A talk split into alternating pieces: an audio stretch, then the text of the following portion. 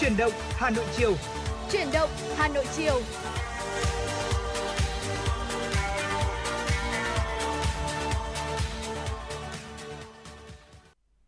Thưa Linh và Lê Thông xin kính chào quý vị thính giả. Trong chương trình chuyển động Hà Nội chiều ngày hôm nay rất vui khi được đồng hành cùng quý vị và chương trình của chúng tôi đang được phát trực tiếp trên tần số FM 96 MHz và phát trực tuyến trên website hanoitv.vn. Quý vị cũng có thể tương tác với chúng tôi thông qua tần số à, thông qua đường dây nóng của chương trình đó là 024 3773 6688 hoặc là fanpage chuyển động Hà Nội FM 96 quý vị nhé.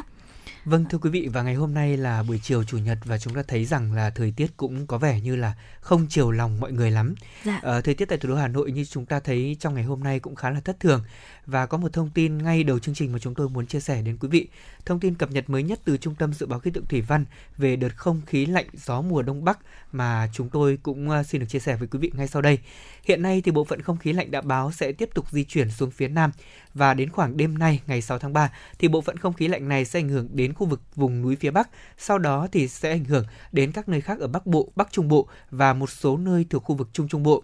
Do ảnh hưởng của rãnh áp thấp, đặc biệt là từ chiều tối ngày hôm nay cho đến ngày mai, thì ở Bắc Bộ và Bắc Trung Bộ sẽ có mưa rào và rông. Cục bộ thì sẽ có mưa vừa mưa to với lượng mưa từ 30 đến 50 mm trong vòng 24 giờ. Và có một điều đặc biệt đó là riêng với thời tiết này thì chúng ta cũng thấy là cộng hưởng với cả độ ẩm rất là cao. Chính vì thế cho nên là uh, có rất nhiều những cái điều bất lợi trong sinh hoạt mà quý vị cần phải lưu tâm.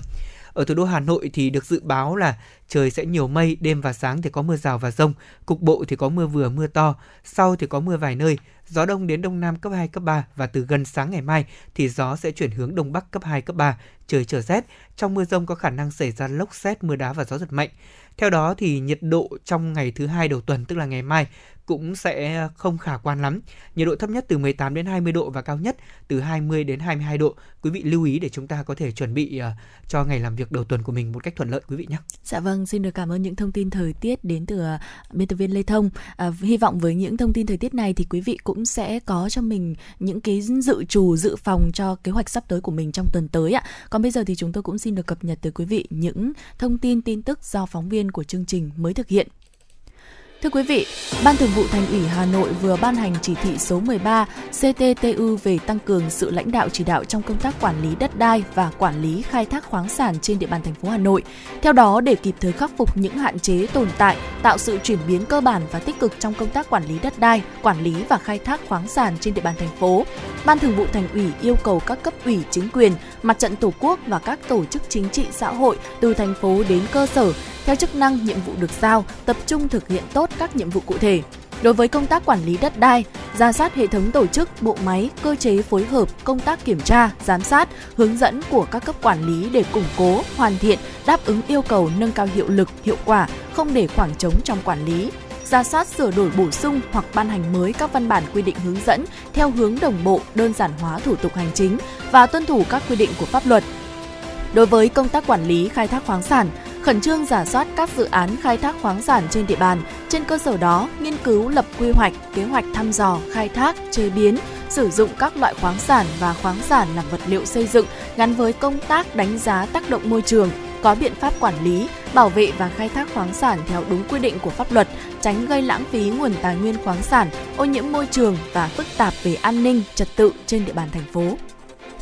Sở Xây dựng Hà Nội vừa gửi thanh tra Bộ Xây dựng danh sách của 23 dự án nhà ở thương mại, nhà ở và khu đô thị thuộc diện phải dành 20% quỹ đất dự án để xây dựng nhà ở xã hội. Trong danh sách này thì có 7 dự án nhà ở thương mại tái định cư, bao gồm khu tái định cư Đông Hội, Đông Anh, nhóm nhà ở Tây Nam Mỹ Trì của quận Nam Từ Liêm, khu nhà ở văn phòng và nhà trẻ số 622 Minh Khai, quận Hai Bà Trưng, khu nhà ở Tây Mỗ, quận Nam Từ Liêm, nhóm nhà ở Đông Nam đường Lê Văn Lương kéo dài, quận Nam Từ Liêm và quận Hà Đông, khu nhà ở Minh Đức huyện Mê Linh và khu nhà ở xã Uy Nỗ, huyện Đông Anh. Ngoài ra thì còn có 16 dự án khu đô thị thuộc diện phải dành quỹ đất xây dựng nhà xã hội như là khu đô thị Nam đường Vành Đai 3, khu đô thị Thịnh Liệt, khu chức năng đô thị Thịnh Liệt, khu đô thị Hút Sơn Tây, khu đô thị mới CEO Mê Linh, khu chức năng đô thị Tây Nam đường 70, dự án thành phố công nghệ xanh Đại Mỗ. Báo cáo và chỉ số tâm lý người tiêu dùng bất động sản Việt Nam do kênh đầu tư bất động sản vừa công bố cho thấy, người mua nhà ở tại Việt Nam chú trọng nhiều hơn đến không gian xanh, nhu cầu diện tích nhà rộng rãi hơn. 61% người được khảo sát cho biết thích sống gần không gian xanh và sân vườn, 45% muốn chuyển ra ngoại ô và khu vực ít đông đúc hơn. Các yếu tố hàng đầu mà người mua nhà tìm kiếm là có khu vui chơi hoặc khu học tập cho trẻ em, gần cây xanh và các phương tiện giao thông công cộng.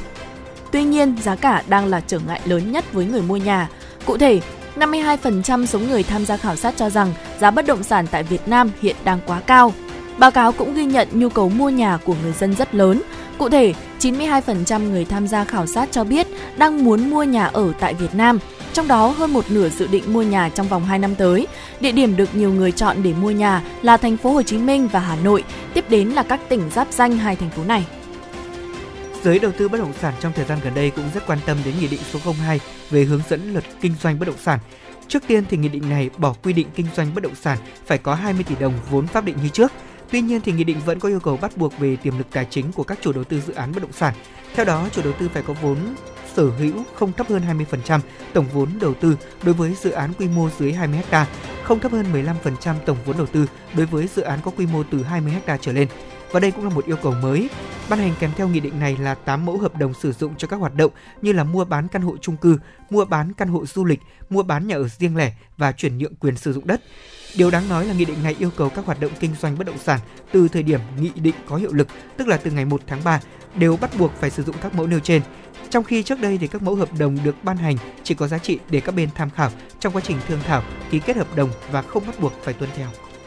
Ngân hàng Nhà nước đang lấy ý kiến cho dự thảo thông tư hướng dẫn về quản lý ngoại hối đối với hoạt động kinh doanh trò chơi điện tử có thưởng dành cho người nước ngoài. Theo đó, doanh nghiệp kinh doanh trò chơi điện tử có thưởng được đổi tiền đồng Việt Nam hoặc các ngoại các loại ngoại tệ sang đồng tiền quy ước và ngược lại cho người chơi. Tỷ giá chuyển đổi căn cứ theo tỷ giá niêm yết của ngân hàng được phép nơi doanh nghiệp mở tài khoản chuyên dùng ngoại tệ. Việc sử dụng thẻ ngân hàng trong hoạt động kinh doanh trò chơi điện tử có thưởng do khách hàng và doanh nghiệp tự thỏa thuận trên cơ sở phù hợp với quy định pháp luật hiện hành về cung ứng dịch vụ thanh toán, phương tiện thanh toán và pháp luật về quản lý ngoại hối. Doanh nghiệp được chấp nhận thẻ ngân hàng của người chơi để đổi đồng tiền quy ước khi tham gia các trò chơi tại điểm kinh doanh. Tuy nhiên, doanh nghiệp chỉ được nhận thanh toán bằng Việt Nam đồng từ ngân hàng thanh toán thẻ.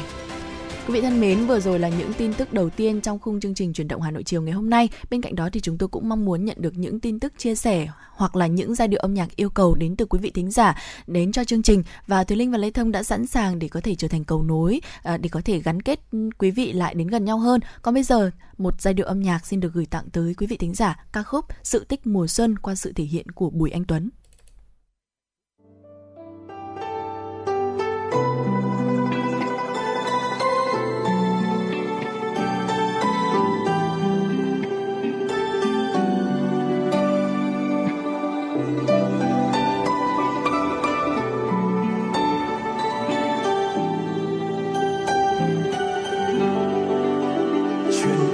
Xưa không có mùa xuân, chỉ mùa đông, mùa thu, mùa hạ đứng bên nhau.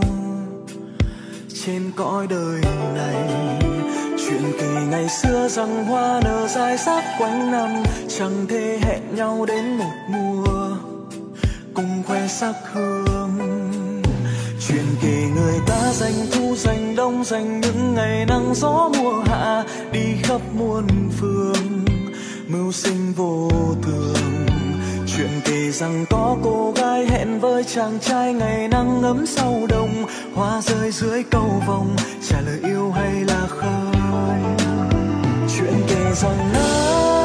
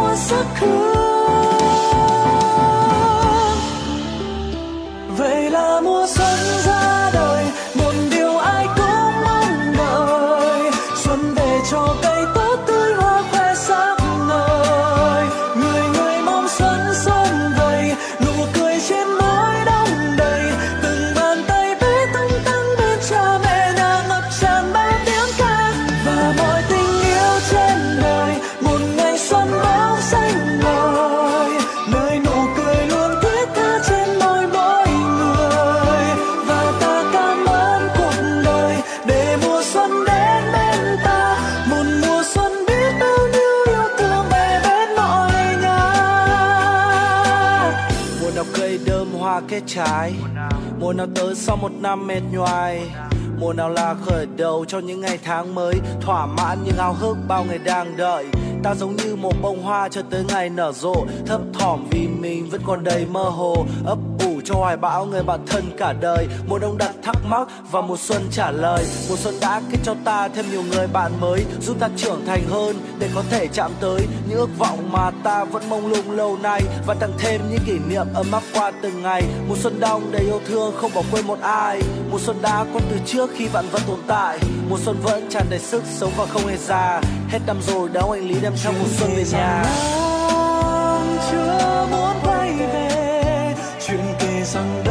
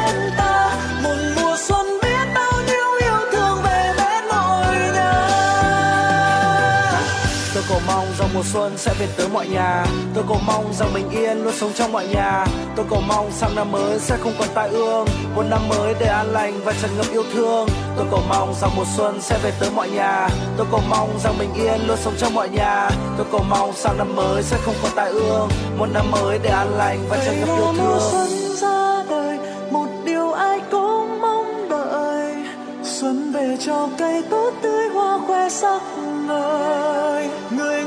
người mong xuân sum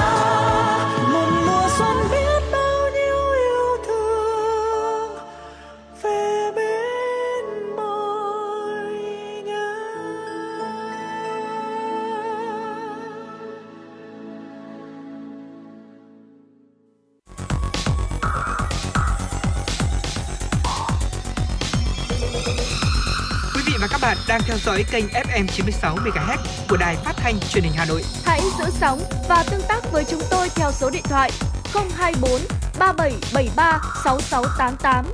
FM 96 đồng hành trên mọi nẻo đường. Vâng thưa quý vị, chúng ta vừa lắng nghe tiếng hát của ca sĩ Bùi Anh Tuấn với ca khúc Sự tích mùa xuân. Ở mùa xuân qua đi thì à, Hà Nội có một mùa nữa mà tôi nghĩ rằng ai cũng sợ đó là mùa nồm ạ. Thưa quý vị, à, ở ngày hôm nay thì có lẽ là một cái chủ đề mà thiết thực để chúng tôi chia sẻ cùng quý vị ngay bây giờ sẽ được rất nhiều người quan tâm đây. Đó là cách chống nồm ẩm trong nhà vào mùa nồm đơn giản hiệu quả.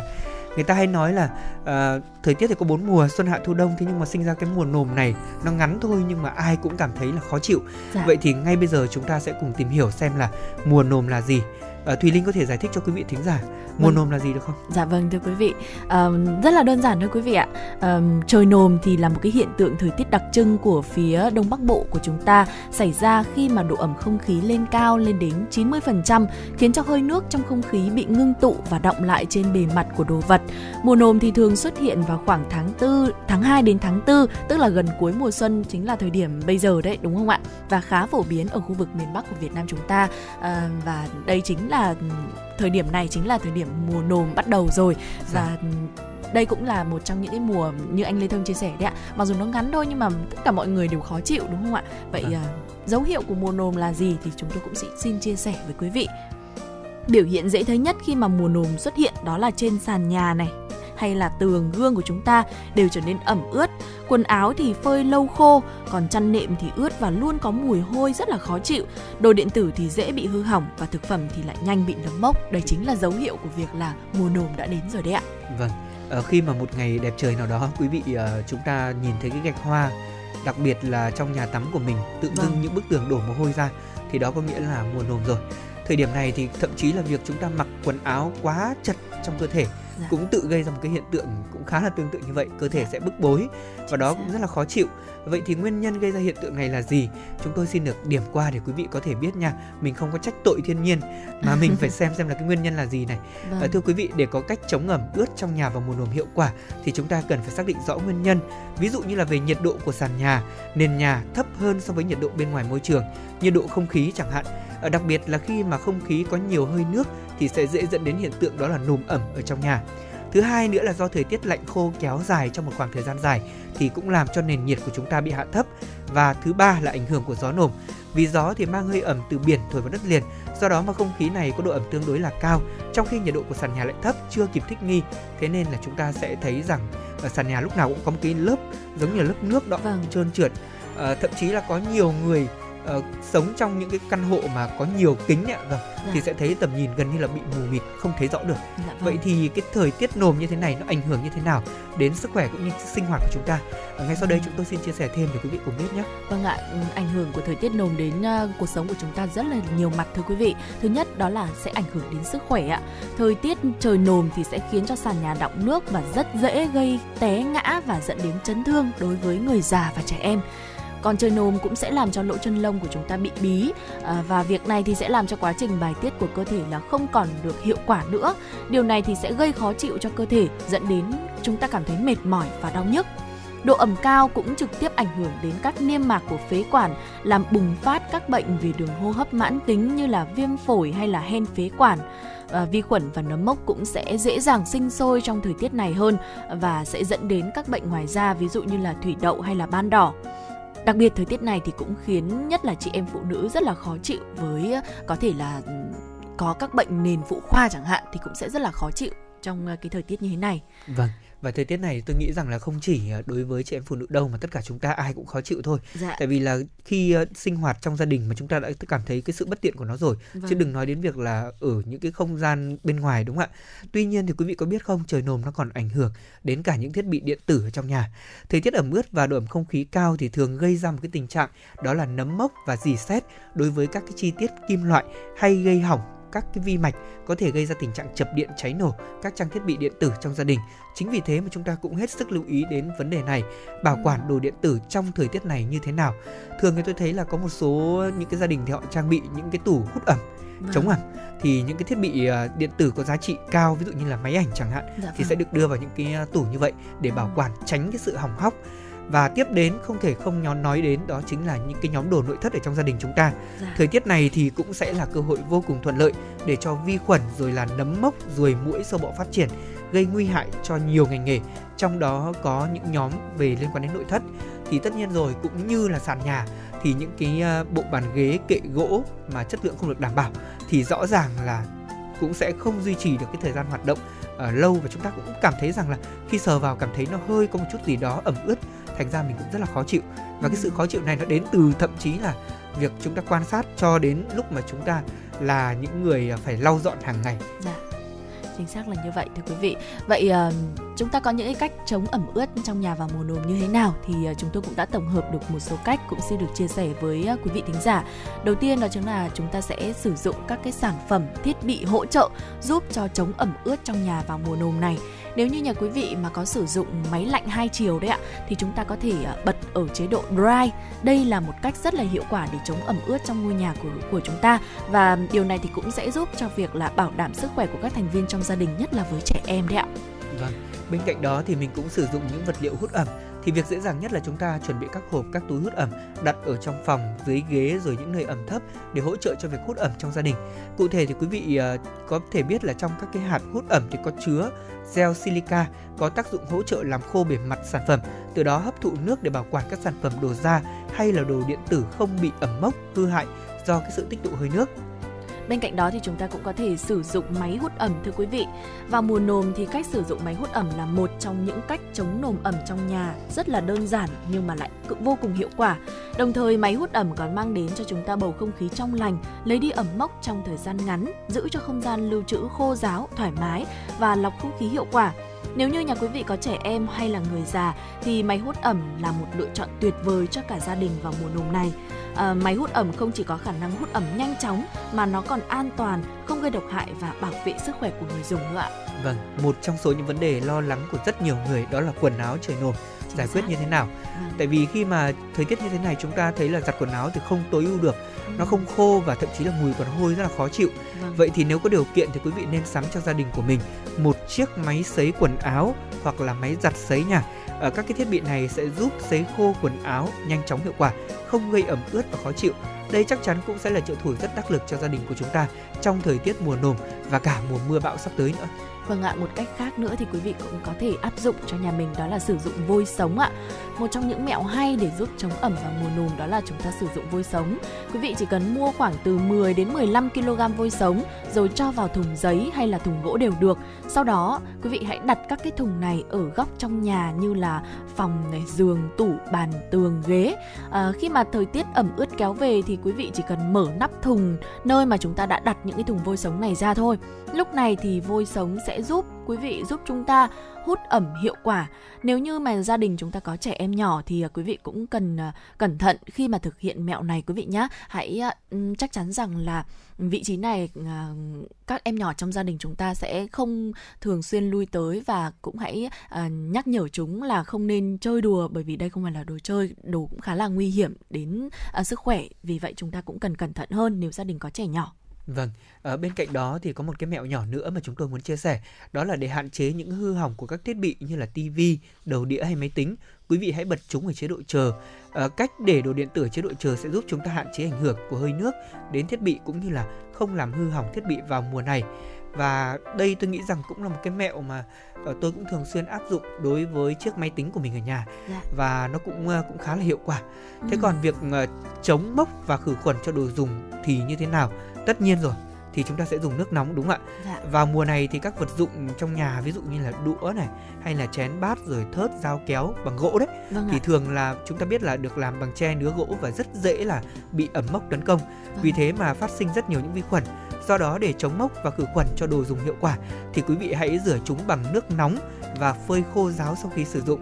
tuy nhiên là mấy ngày hôm nay tôi thấy là trời cũng không được khô cho dạ. nên là chúng ta cần phải uh, biết được ví dụ như trong cái khu vực gian bếp nhà mình ừ. cái chỗ nào khô thì mình sẽ để ở đó vâng. và không mang ra bên ngoài tại vì bên ngoài bây giờ thì quý vị thấy rồi trời cũng đang nồm rồi đấy ạ vâng ạ. ở nhà có máy sấy bát đĩa máy rửa chén thì chúng ta chắc chắn hãy biến nó thành những cái ờ, công dụng để cứu việc là ở ờ, những cái vật dụng trong nhà như là đũa muỗng chén bát bị mốc chẳng hạn thì vâng quý vị hãy nhớ tận dụng điều này. Vâng ạ. Và một cách khác nữa mà tôi nghĩ là cũng khá là đơn giản thôi đó chính là chúng ta sử dụng tinh dầu thơm ạ. Mùa nồm thì sẽ dễ làm cho nhà của chúng ta ẩm mốc và gây ra mùi hôi khó chịu. À, quý vị hãy thử sử dụng tinh dầu thơm đặt ở góc góc nhà hay là trong phòng và điều này sẽ làm giảm bớt và tránh mùi hôi do trời nồm tạo ra đấy ạ. Quý vị nên sử dụng các tinh dầu có mùi thơm dễ chịu ví dụ như là mùi chanh, xả, bạc hà hay là lavender. Điều này thì vừa giúp căn nhà thêm thơm, thơm tho mà vừa giúp chúng ta thư giãn và giảm căng thẳng rất là hiệu quả. Nếu như nhà chúng ta có máy xông tinh dầu thì quý vị đừng quên sử dụng tinh dầu để được lan tỏa hiệu quả hơn trong không khí quý vị nhé. Vâng, có một điều đặc biệt nữa, một mẹo rất là nhỏ đối với chính chúng ta khi mà về nhà thấy hiện tượng là trời nồm tấn công nhà mình rồi. Ừ. Thế thì quý vị hãy ờ, lưu ý là một là mình phải bịt kín uh, cái, cái các cái kẽ hở trong nhà và sau đó thì mình sẽ lấy khăn khô, rẻ khô, mình lau sạch cái sàn nhà thì như vậy nó sẽ khô đi không bị trơn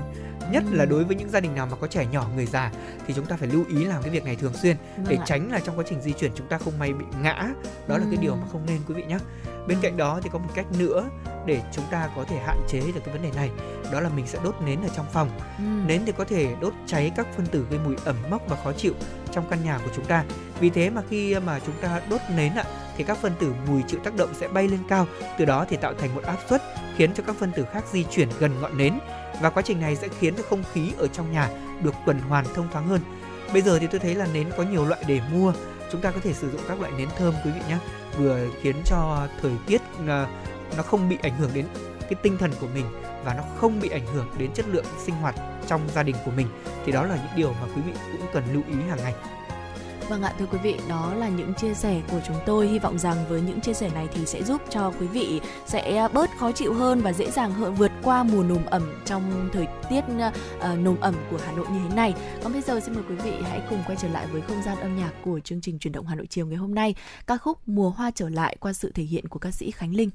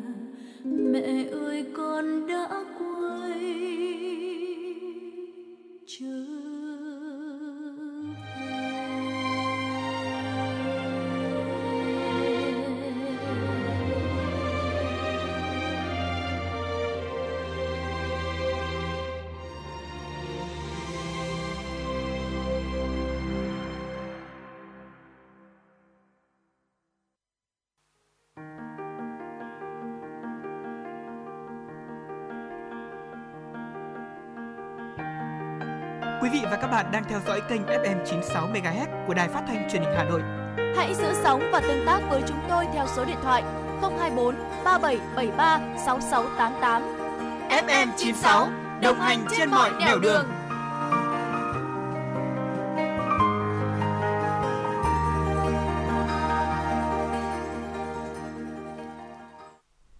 Vâng thưa quý vị, chúng ta cùng quay trở lại với chuyển động Hà Nội và nếu như quý vị có những yêu cầu âm nhạc hay những thông tin muốn phản ánh đến chương trình, quý vị có thể gọi về số hotline lúc này đó là 024 3773 6688 hoặc là quý vị nhắn tin trên fanpage chuyển động Hà Nội FM 96. Bây giờ chúng tôi tiếp tục mang đến cho quý vị những thông tin tiếp theo mà biên tập viên của chương trình vừa cập nhật. Bảo hiểm xã hội thành phố Hà Nội vừa có công văn số 651 hướng dẫn về giải quyết chế độ bảo hiểm xã hội đối với người lao động điều trị COVID-19 theo đó, cơ quan bảo hiểm xã hội các quận huyện thị xã có trách nhiệm tiếp nhận hồ sơ giải quyết chế độ bảo hiểm xã hội đối với người điều trị COVID-19 theo quy định, không để hồ sơ bị chậm muộn, nghiêm cấm việc gây phiền hà và khó khăn với người lao động. Ngành bảo hiểm xã hội thủ đô cũng có trách nhiệm hướng dẫn trạm y tế xã phường thị trấn kịp thời cấp giấy chứng nhận nghỉ việc hưởng bảo hiểm xã hội đối với người lao động dương tính với COVID-19 Trường hợp hồ sơ giấy tờ do người lao động cung cấp chưa đúng quy định thì các bên liên quan có trách nhiệm hướng dẫn người lao động đến cơ sở khám chữa bệnh điều trị bệnh nhân để hoàn thiện và cấp giấy chứng nhận nghỉ việc hưởng bảo hiểm xã hội theo các quy định hiện hành. Thông tư 28 của Bộ Lao động Thương binh và Xã hội hiệu lực từ ngày 1 tháng 3 năm 2022 có một quy định rất đáng chú ý về việc trợ cấp cho người lao động trong trường hợp bị tai nạn lao động, bệnh nghề nghiệp hoàn toàn do lỗi của họ Cụ thể, nếu bị tai nạn lao động hoàn toàn do lỗi của chính người lao động gây ra thì họ được hưởng trợ cấp với mức như sau. Nếu bị suy giảm khả năng lao động từ 5 đến 10%, hưởng 0,6 tháng lương. Nếu bị suy giảm khả năng lao động từ 11 đến 80%, hưởng từ 0,76 đến 11,64 tháng lương. Nếu bị suy giảm khả năng lao động từ 81% đến tử vong, hưởng 12 tháng lương. Còn trong trường hợp bị tai nạn lao động, bệnh nghề nghiệp hoàn toàn không do lỗi của người lao động thì họ sẽ được bồi thường với mức cao hơn mức trợ cấp ở trên. Mức bồi thường ít nhất bằng 30 tháng tiền lương nếu bị suy giảm khả năng lao động từ 81% trở lên hoặc bị tử vong. Bộ Lao động Thương binh và Xã hội đã ban hành thông tư số 37/2021/TT-BLD-TBXH hướng dẫn điều chỉnh lương hưu, trợ cấp bảo hiểm xã hội và trợ cấp hàng tháng theo đó, thì cán bộ công chức, công nhân viên chức và người lao động đang hưởng lương hưu hàng tháng, người đang hưởng trợ cấp mất sức lao động hàng tháng, người đang hưởng trợ cấp hàng tháng trước ngày 1 tháng 1 năm 2022 đang nhận mức lương hưu trợ cấp từ 2,3 triệu đồng một tháng trở xuống sẽ tăng thêm 200.000 đồng một tháng. Người có mức lương hưu trợ cấp mất sức lao động trợ cấp hàng tháng từ trên 2,3 đến dưới 2,5 triệu đồng một người một tháng sẽ được tăng lên mức 2,5 triệu đồng một tháng. Thông tư có hiệu lực từ ngày 15 tháng 3 năm 2022, nhưng việc điều chỉnh lương hưu và trợ cấp sẽ được thực hiện kể từ ngày 1 tháng 1 năm 2022.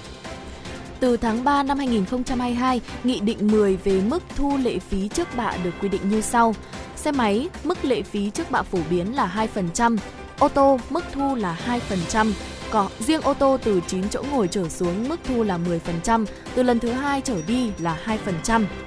Đối với nhà đất là 0,5%. Trong đó, giá để tính lệ phí trước bạ đối với nhà đất đều là giá được quy định tại bảng giá do Ủy ban Nhân dân cấp tỉnh ban hành tại thời điểm kê khai lệ phí trước bạ. Cũng theo nghị định này, trong một số trường hợp nhà đất được miễn lệ phí trước bạ như nhà đất nhận thừa kế hoặc là quà tặng giữa vợ chồng, vợ với chồng, cha mẹ với con, ông bà với cháu, anh chị em ruột với nhau, nay được cơ quan nhà nước có thẩm quyền cấp sổ đỏ, đất nông nghiệp do hộ gia đình cá nhân tự khai hoang phù hợp với quy hoạch sử dụng đất, đất thuê của nhà nước theo hình thức trả tiền thuê đất hàng năm hoặc thuê của tổ chức cá nhân đã có quyền sử dụng đất hợp pháp. Sở Giao thông Vận tải thành phố Hồ Chí Minh thông tin để chuẩn bị đưa tuyến đường sắt đô thị Metro số 1 Bến Thành Suối Tiên vào hoạt động từ năm 2023 và khai thác hiệu quả tuyến vận tải hành khách công cộng quan trọng này, thành phố dự kiến đầu tư 118,5 tỷ đồng từ vốn ngân sách nhà nước trong giai đoạn 2022-2024 để xây dựng các công trình hạ tầng kỹ thuật, trạm dừng xe buýt và bãi đỗ xe tại 11 nhà ga dọc tuyến, giúp hành khách dễ dàng tiếp cận với Metro số 1. Cụ thể, xung quanh 11 nhà ga trên cao của tuyến metro số 1 này, dọc xa lộ Hà Nội sẽ được xây dựng các trạm dừng, nhà chờ xe buýt, bãi đậu xe cá nhân, bổ sung thêm lối đi bộ. Riêng khu vực nhà ga Văn Thánh, quận Bình Thạnh được xây thêm bãi đỗ xe rộng hơn 1.600 m2 để xe buýt. Tính đến đầu tháng 3 năm nay, tuyến metro số 1 đã hoàn thành hơn 80% khối lượng xây lắp. Theo tin từ Sở Giao thông Vận tải Hà Nội, hoạt động vận tải trên địa bàn thành phố đang dần ổn định trở lại. Thống kê cho thấy trong tháng 2 năm 2022, số hành khách vận chuyển ước đạt 26,8 triệu lượt, tăng 34,5% so với tháng trước, nhưng giảm 15,6% so với cùng kỳ năm 2021. Số hành khách luân chuyển ước đạt 654 triệu lượt, tăng 33,9% so với tháng trước và giảm 6,2% so với cùng kỳ năm 2021. Doanh thu ước đạt 1.326 tỷ đồng, tương ứng tăng 34,2% so với tháng trước và giảm 11,4% so với cùng kỳ năm 2021. Tính chung cả hai tháng đầu năm 2022, số hành khách vận chuyển đạt 46,7 triệu lượt, giảm 32,1% so với cùng kỳ năm 2021. Số hành khách luân chuyển đạt 1.143 triệu lượt, giảm 26,6%. Doanh thu đạt 2.314 tỷ đồng, giảm 29,2%. Về vận tải hàng hóa, khối lượng hàng hóa vận chuyển tháng 2 năm 2022 trên địa bàn thành phố đạt khoảng 93,3 triệu tấn, tăng 1,4% so với tháng trước và tăng 37% so với cùng kỳ năm 2021. Khối lượng hàng hóa luân chuyển đạt khoảng 9.541 triệu tấn, tăng 2,5% so với tháng trước và tăng 56,2% so với cùng kỳ năm 2021. Doanh thu ước tính đạt 5.420 tỷ đồng, tăng 1,6% so với tháng trước và tăng 53% so với cùng kỳ năm 2021. Tính chung cả hai tháng đầu năm 2022, khối lượng hàng hóa vận chuyển đạt 185 triệu tấn, tăng 31,4% so với cùng kỳ năm trước. Khối lượng hàng hóa luân chuyển đạt 18,8 tỷ tấn, tăng 49,9% so với cùng kỳ năm trước. Doanh thu đạt 10.800 tỷ đồng, tăng 45,9% so với cùng kỳ năm trước. Quý vị thân mến, vừa rồi là những tin tức tiếp theo mà chúng tôi xin được cập nhật tới quý vị thính giả. Còn bây giờ xin mời quý vị hãy cùng quay trở lại với không gian âm nhạc của chương trình truyền động Hà Nội chiều ngày hôm nay với ca khúc Cảm ơn và xin lỗi.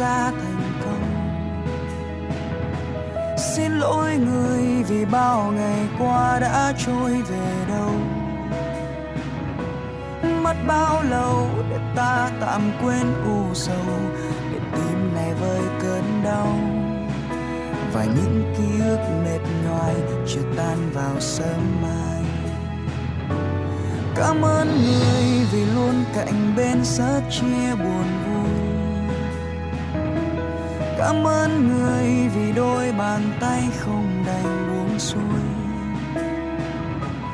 Nước mắt nào rồi cũng sẽ trôi rất nhanh, về nơi ấm em vô cùng. Ta xin để lại nụ hôn một lần với ai. Xin lỗi người vì những điều chưa nói ra thành câu. Xin lỗi người vì bao ngày qua đã trôi về đâu mất bao lâu để ta tạm quên u sầu? Tim này với cơn đau. Và những ký ức mệt nhòi chưa tan vào sớm mai. Cảm ơn người vì luôn cạnh bên sớt chia buồn vui. Cảm ơn người vì đôi bàn tay không đành buông xuôi mắt nào rồi cũng sẽ trôi rất nhanh về nơi ấm em vô cùng. Ta xin để lại nụ hôn một lần với ta xin để lại nụ hôn một lần với ai?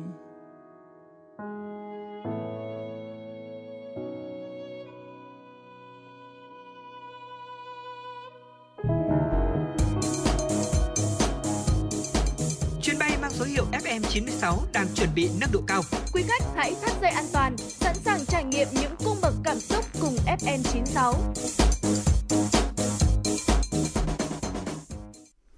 Thưa quý vị, tiếp nối chuyển động Hà Nội sẽ là những tin tức đáng chú ý mà chúng tôi vừa cập nhật. Thành đoàn Hà Nội đã tổ chức hội nghị lấy ý kiến góp ý của thanh niên khối địa bàn dân cư vào dự thảo báo cáo chính trị Đại hội Đoàn Thanh niên thành phố Hà Nội lần thứ 16, nhiệm kỳ 2022-2027 Tại hội nghị, các đại biểu đã tập trung thảo luận và cho ý kiến về một số nội dung, báo cáo kết quả thực hiện nhiệm vụ trọng tâm nhiệm kỳ 2017-2022, tập trung vào các lĩnh vực công tác phong trào hành động cách mạng của tuổi trẻ trong thời gian qua, ưu điểm tồn tại hạn chế của các cấp bộ đoàn để phát huy và khắc phục trong thời gian tới, đề xuất các chỉ tiêu, nhóm chỉ tiêu phù hợp với nhiệm vụ công tác, nâng cao hiệu quả công tác giáo dục lý tưởng cách mạng, bản lĩnh chính trị, giáo dục đạo đức lối sống văn hóa cho đoàn viên và thanh niên trong giai đoạn mới. Các đại biểu thống nhất cao với việc lựa chọn nội dung khâu đột phá trong nhiệm kỳ tới, đó là tiên phong ứng dụng khoa học công nghệ và chuyển đổi số. Bên cạnh đó, đại biểu cũng đề xuất những giải pháp nâng cao nhận thức về sáng tạo, các hoạt động tạo môi trường cho đoàn viên thanh niên trong quá trình chuyển đổi số quốc gia, hội nhập quốc tế, tăng cường hiệu quả công tác phát huy vai trò của đoàn trong tham gia xây dựng Đảng và chính quyền. Trên cơ sở đóng góp ý kiến của các đại biểu, tiểu ban văn kiện sẽ tiếp thu và điều chỉnh như xem xét bổ sung thêm khâu đột phá, nâng cấp các đề án, trong đó có đào tạo cán bộ đoàn gắn với phát triển nguồn nhân lực chất lượng cao.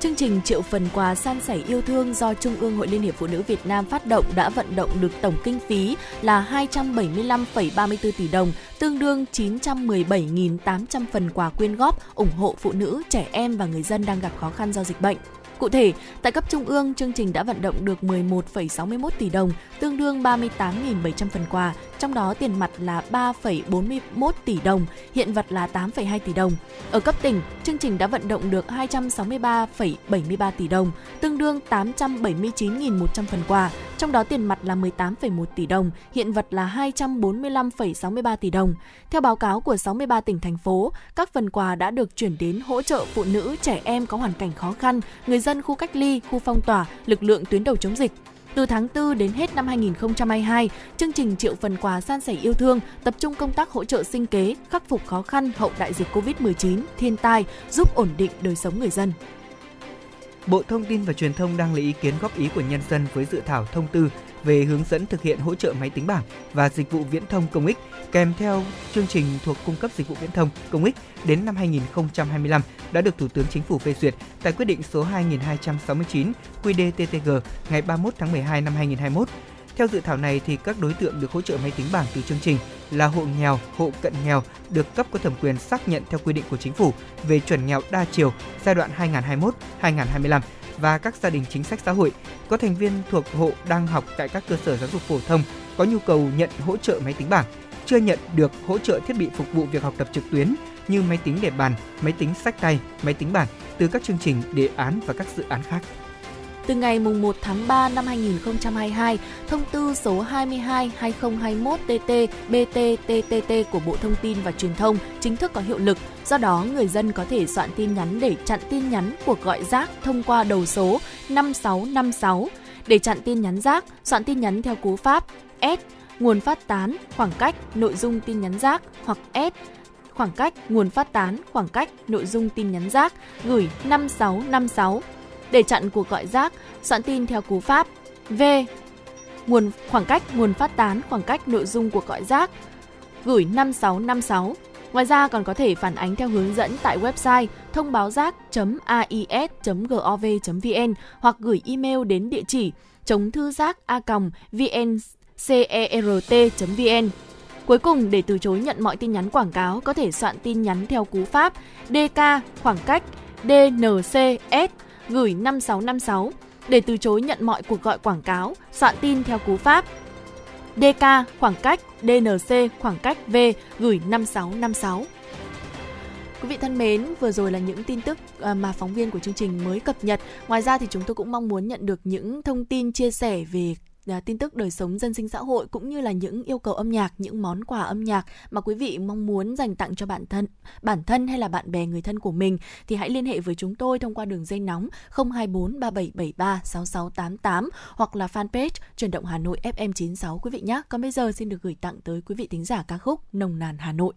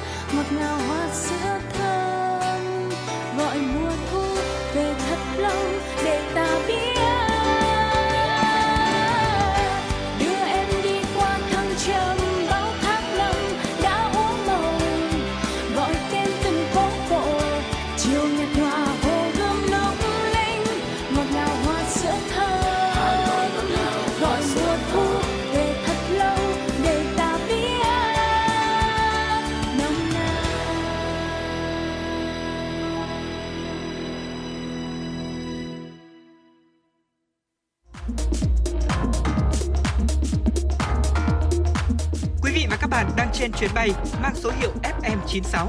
Hãy thư giãn, chúng tôi sẽ cùng bạn trên mọi cung đường. Hãy giữ sóng và tương tác với chúng tôi theo số điện thoại 024 3773 6688.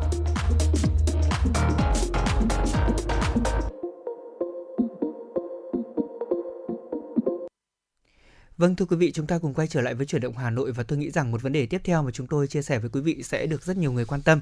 Ờ, Bộ Y tế nói gì về việc coi COVID-19 là bệnh đặc hữu? Trong báo cáo gửi Thủ tướng Chính phủ mới đây thì Ban chỉ đạo quốc gia về phòng chống dịch COVID-19 Bộ Y tế cũng đã trình bày về việc có nên coi COVID-19 là bệnh đặc hữu trong giai đoạn hiện nay hay không. Theo báo cáo của Bộ Y tế thì bệnh lưu hành ờ, hay một số chuyên gia còn gọi là bệnh đặc hữu là sự xuất hiện một cách ổn định của dịch bệnh hay tác nhân gây bệnh trong một khu vực địa lý hoặc là một nhóm quần thể dân số nhất định, còn hướng đến một tỷ lệ mắc bệnh thường gặp của một bệnh dịch trong một khu vực hoặc là quần thể dân số nhất định. Bệnh được coi là đặc hữu khi có một số những tiêu chí như là có sự tồn tại thường xuyên tác nhân gây bệnh, tồn tại quần thể cảm nhiễm và các ổ chứa tác nhân gây bệnh bệnh dịch xảy ra ở một nhóm đối tượng cụ thể hoặc quần thể dân số trong địa bàn nhất định và tỷ lệ mắc bệnh có tính ổn định và có thể dự báo được. Và đến nay thì Tổ chức Y tế Thế giới WHO vẫn coi COVID-19 trong tình trạng đại dịch và quan ngại tiếp tục có những biến thể không lường trước được của SARS-CoV-2. Nhiều nước ở trên thế giới thì họ vẫn có những diễn biến phức tạp về dịch bệnh, cũng giống như tại Việt Nam của chúng ta.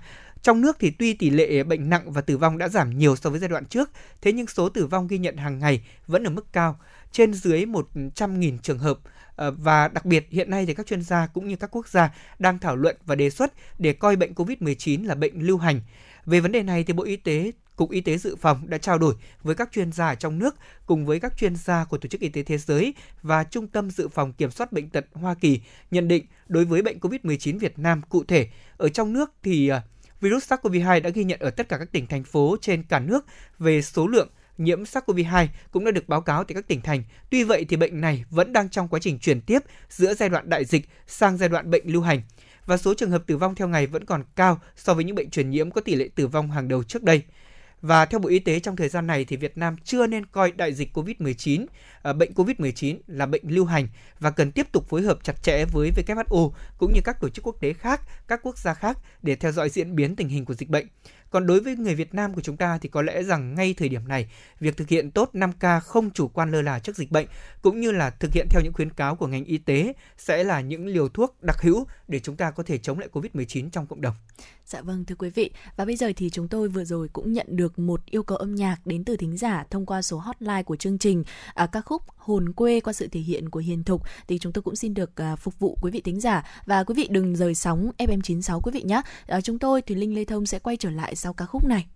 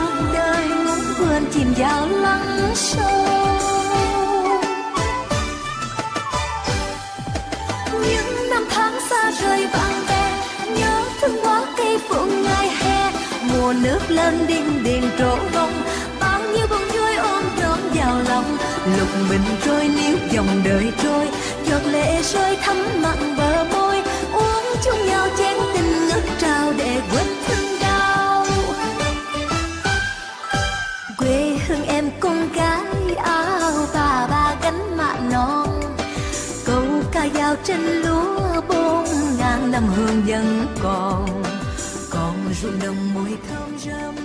đường về nhà càng vui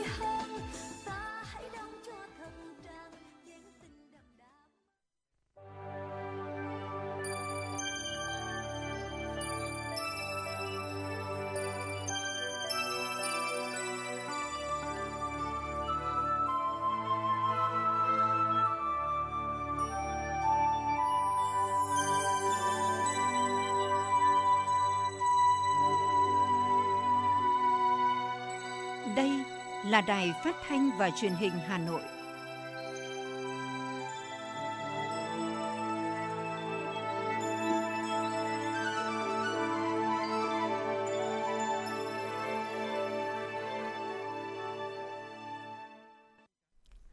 Vị và các bạn thân mến, bây giờ là khung giờ dành cho chương trình chuyển động Hà Nội chiều. Chương trình đang được phát trực tiếp trên kênh FM tin tức Hà Nội tần số 96 MHz của Đài Phát thanh và Truyền hình Hà Nội. Chương trình cũng đang được phát trực tuyến trên trang web hanoitv.vn. Và nếu quý vị bỏ lỡ khung giờ phát sóng này thì cũng có thể nghe lại trên trang web hanoitv.vn. Còn bây giờ mời quý vị và các bạn cùng chúng tôi khám phá những thông tin mới trong chiều nay. Thưa quý vị, Thủ tướng Chính phủ Phạm Minh Chính, Chủ tịch Ủy ban Quốc gia về chuyển đổi số, Ủy ban đã ký quyết định ban hành quy chế hoạt động của Ủy ban này về nguyên tắc làm việc. Quy chế nêu rõ Ủy ban làm việc dân chủ, công khai và do Chủ tịch Ủy ban quyết định. Ủy ban và thành viên Ủy ban, tổ công tác và thành viên tổ công tác không làm thay chức năng, nhiệm vụ của các cơ quan, đơn vị và người đứng đầu các cơ quan, đơn vị trong hệ thống hành chính nhà nước, đề cao trách nhiệm cá nhân của các thành viên, Ủy ban trong hoạt động của Ủy ban và thực hiện chức trách, nhiệm vụ được phân công, giải quyết công việc theo đúng thẩm quyền và trách nhiệm được phân công, đúng trình tự, thủ tục theo quy định của pháp luật và quy định của quy chế này các thành viên ủy ban chủ động giải quyết công việc trong quá trình thực hiện các nhiệm vụ thúc đẩy tiến trình chuyển đổi số quốc gia, gắn kết chặt chẽ với cải cách hành chính, xây dựng phát triển chính phủ điện tử, chính phủ số, kinh tế số, xã hội số và đô thị thông minh tạo thuận lợi cho việc triển khai cách mạng công nghiệp lần thứ tư tại Việt Nam, bảo đảm yêu cầu phối hợp công tác, trao đổi thông tin trong giải quyết công việc theo chức năng, nhiệm vụ, quyền hạn được giao. Thay mặt Ban Thường vụ Thành ủy, đồng chí Đinh Tiến Dũng, Ủy viên Bộ Chính trị, Bí thư Thành ủy vừa ký ban hành chỉ thị số 14 về tăng cường sự lãnh đạo chỉ đạo đối với công tác quy hoạch, quản lý quy hoạch, quản lý đô thị và trật tự xây dựng trên địa bàn thành phố Hà Nội. Chỉ thị nêu rõ, công tác quy hoạch và quản lý quy hoạch, quản lý đô thị và trật tự xây dựng là những công việc thường xuyên quan trọng, nhiệm vụ trọng tâm thực hiện nghị quyết Đại hội đại biểu lần thứ 17 Đảng bộ thành phố Hà Nội. Quá trình triển khai tổ chức thực hiện, các cấp các ngành phải quán triệt, thực hiện tốt phương châm, rõ người, rõ việc, rõ trách nhiệm, rõ quy trình và rõ hiệu quả. Tiếp tục hoàn thiện các quy định quản lý nhà nước, nâng cao chất lượng quản lý, đáp ứng yêu cầu phát triển trong tình hình mới. Trọng tâm là củng cố tổ chức bộ máy, chấn chỉnh trật tự kỷ cương pháp luật, lề lối làm việc, nâng cao hiệu lực hiệu quả. Ban Thường vụ Thành ủy yêu cầu tăng cường kỷ luật kỷ cương trong công tác chỉ đạo điều hành, nêu cao vị trí vai trò gắn với việc cá thể hóa trách nhiệm, xử lý trách nhiệm đối với người đứng đầu cấp ủy, người đứng đầu cơ quan quản lý, người trực tiếp quản lý và công chức viên chức công vụ vi phạm hoặc buông lòng quản lý để xảy ra vi phạm. Căn cứ kết quả thực hiện chỉ thị, Ban cán sự Đảng, Ủy ban dân thành phố kịp thời tham mưu đề xuất Ban Thường vụ Thành ủy chủ trương về những vấn đề phát sinh, định kỳ báo cáo kết quả thực hiện chỉ thị với Ban Thường vụ Thành ủy triển khai thực hiện một số chế độ chính sách mới đối với người có công, tổ chức thực hiện chính sách bảo đảm đúng đối tượng, đầy đủ chế độ chính sách theo quy định là những yêu cầu trong kế hoạch số 66 ngày 3 tháng 3 năm 2022 của Ủy ban nhân dân thành phố Hà Nội về thực hiện pháp lệnh ưu đãi người có công với cách mạng và triển khai nghị định số 131/2021 ngày 30 tháng 12 năm 2021 của Chính phủ quy định chi tiết và biện pháp thi hành pháp lệnh ưu đãi người có công với cách mạng trên địa bàn thành phố Hà Nội. Theo đó, cấp ủy chính quyền các cấp, đoàn thể chính trị xã hội thành phố tổ chức tuyên truyền phổ biến quán triệt đầy đủ các chính sách đối với người có công và thân nhân theo quy định, chỉ đạo và xây dựng kế hoạch triển khai việc tổ chức thực hiện pháp lệnh ưu đãi người có công với cách mạng và nghị định số 131/2021 của chính phủ ở cơ quan địa phương mình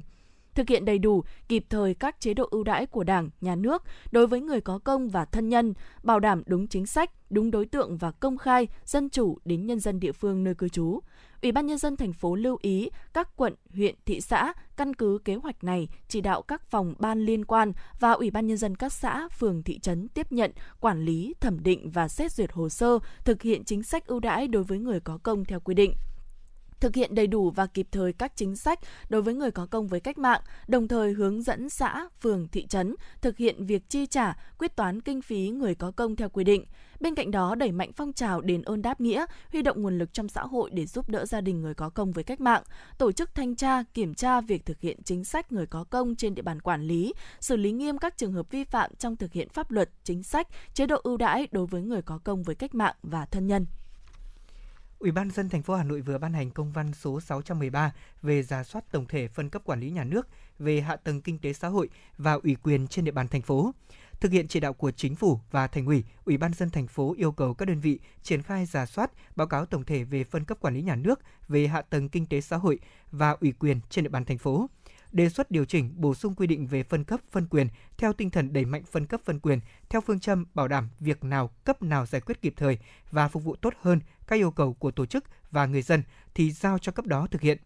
Đối với quy định phân cấp quản lý nhà nước, các sở chuyên ngành chủ động phối hợp với Ủy ban dân các quận huyện thị xã tiến hành ra soát, báo cáo tổng thể quy định phân cấp quản lý nhà nước ở tất cả các lĩnh vực và các ngành, đề xuất điều chỉnh bổ sung nếu có. Các sở ban ngành, Ủy ban dân các quận huyện thị xã báo cáo kết quả tình hình triển khai thực hiện quyết định số 14 2021 đến hết tháng 1 năm 2022, đề xuất điều chỉnh quy định phân cấp quản lý nhà nước quy định tại quyết định này Đối với các nội dung ủy quyền, các sở ban ngành chủ động phối hợp với Ủy ban dân các quận huyện thị xã đề xuất báo cáo đồng chí Phó Chủ tịch Ủy ban dân thành phố phụ trách khối xem xét và cho ý kiến. Quý vị thân mến, còn bây giờ xin mời quý vị hãy cùng thư giãn với một giai điệu âm nhạc ca khúc Thay mọi cô gái yêu anh qua giọng hát của ca sĩ Amy. Tình đâu đẹp như mơ, tình đâu đẹp như thơ, tình đâu ôi ngày xưa ấy sao lúc học thêm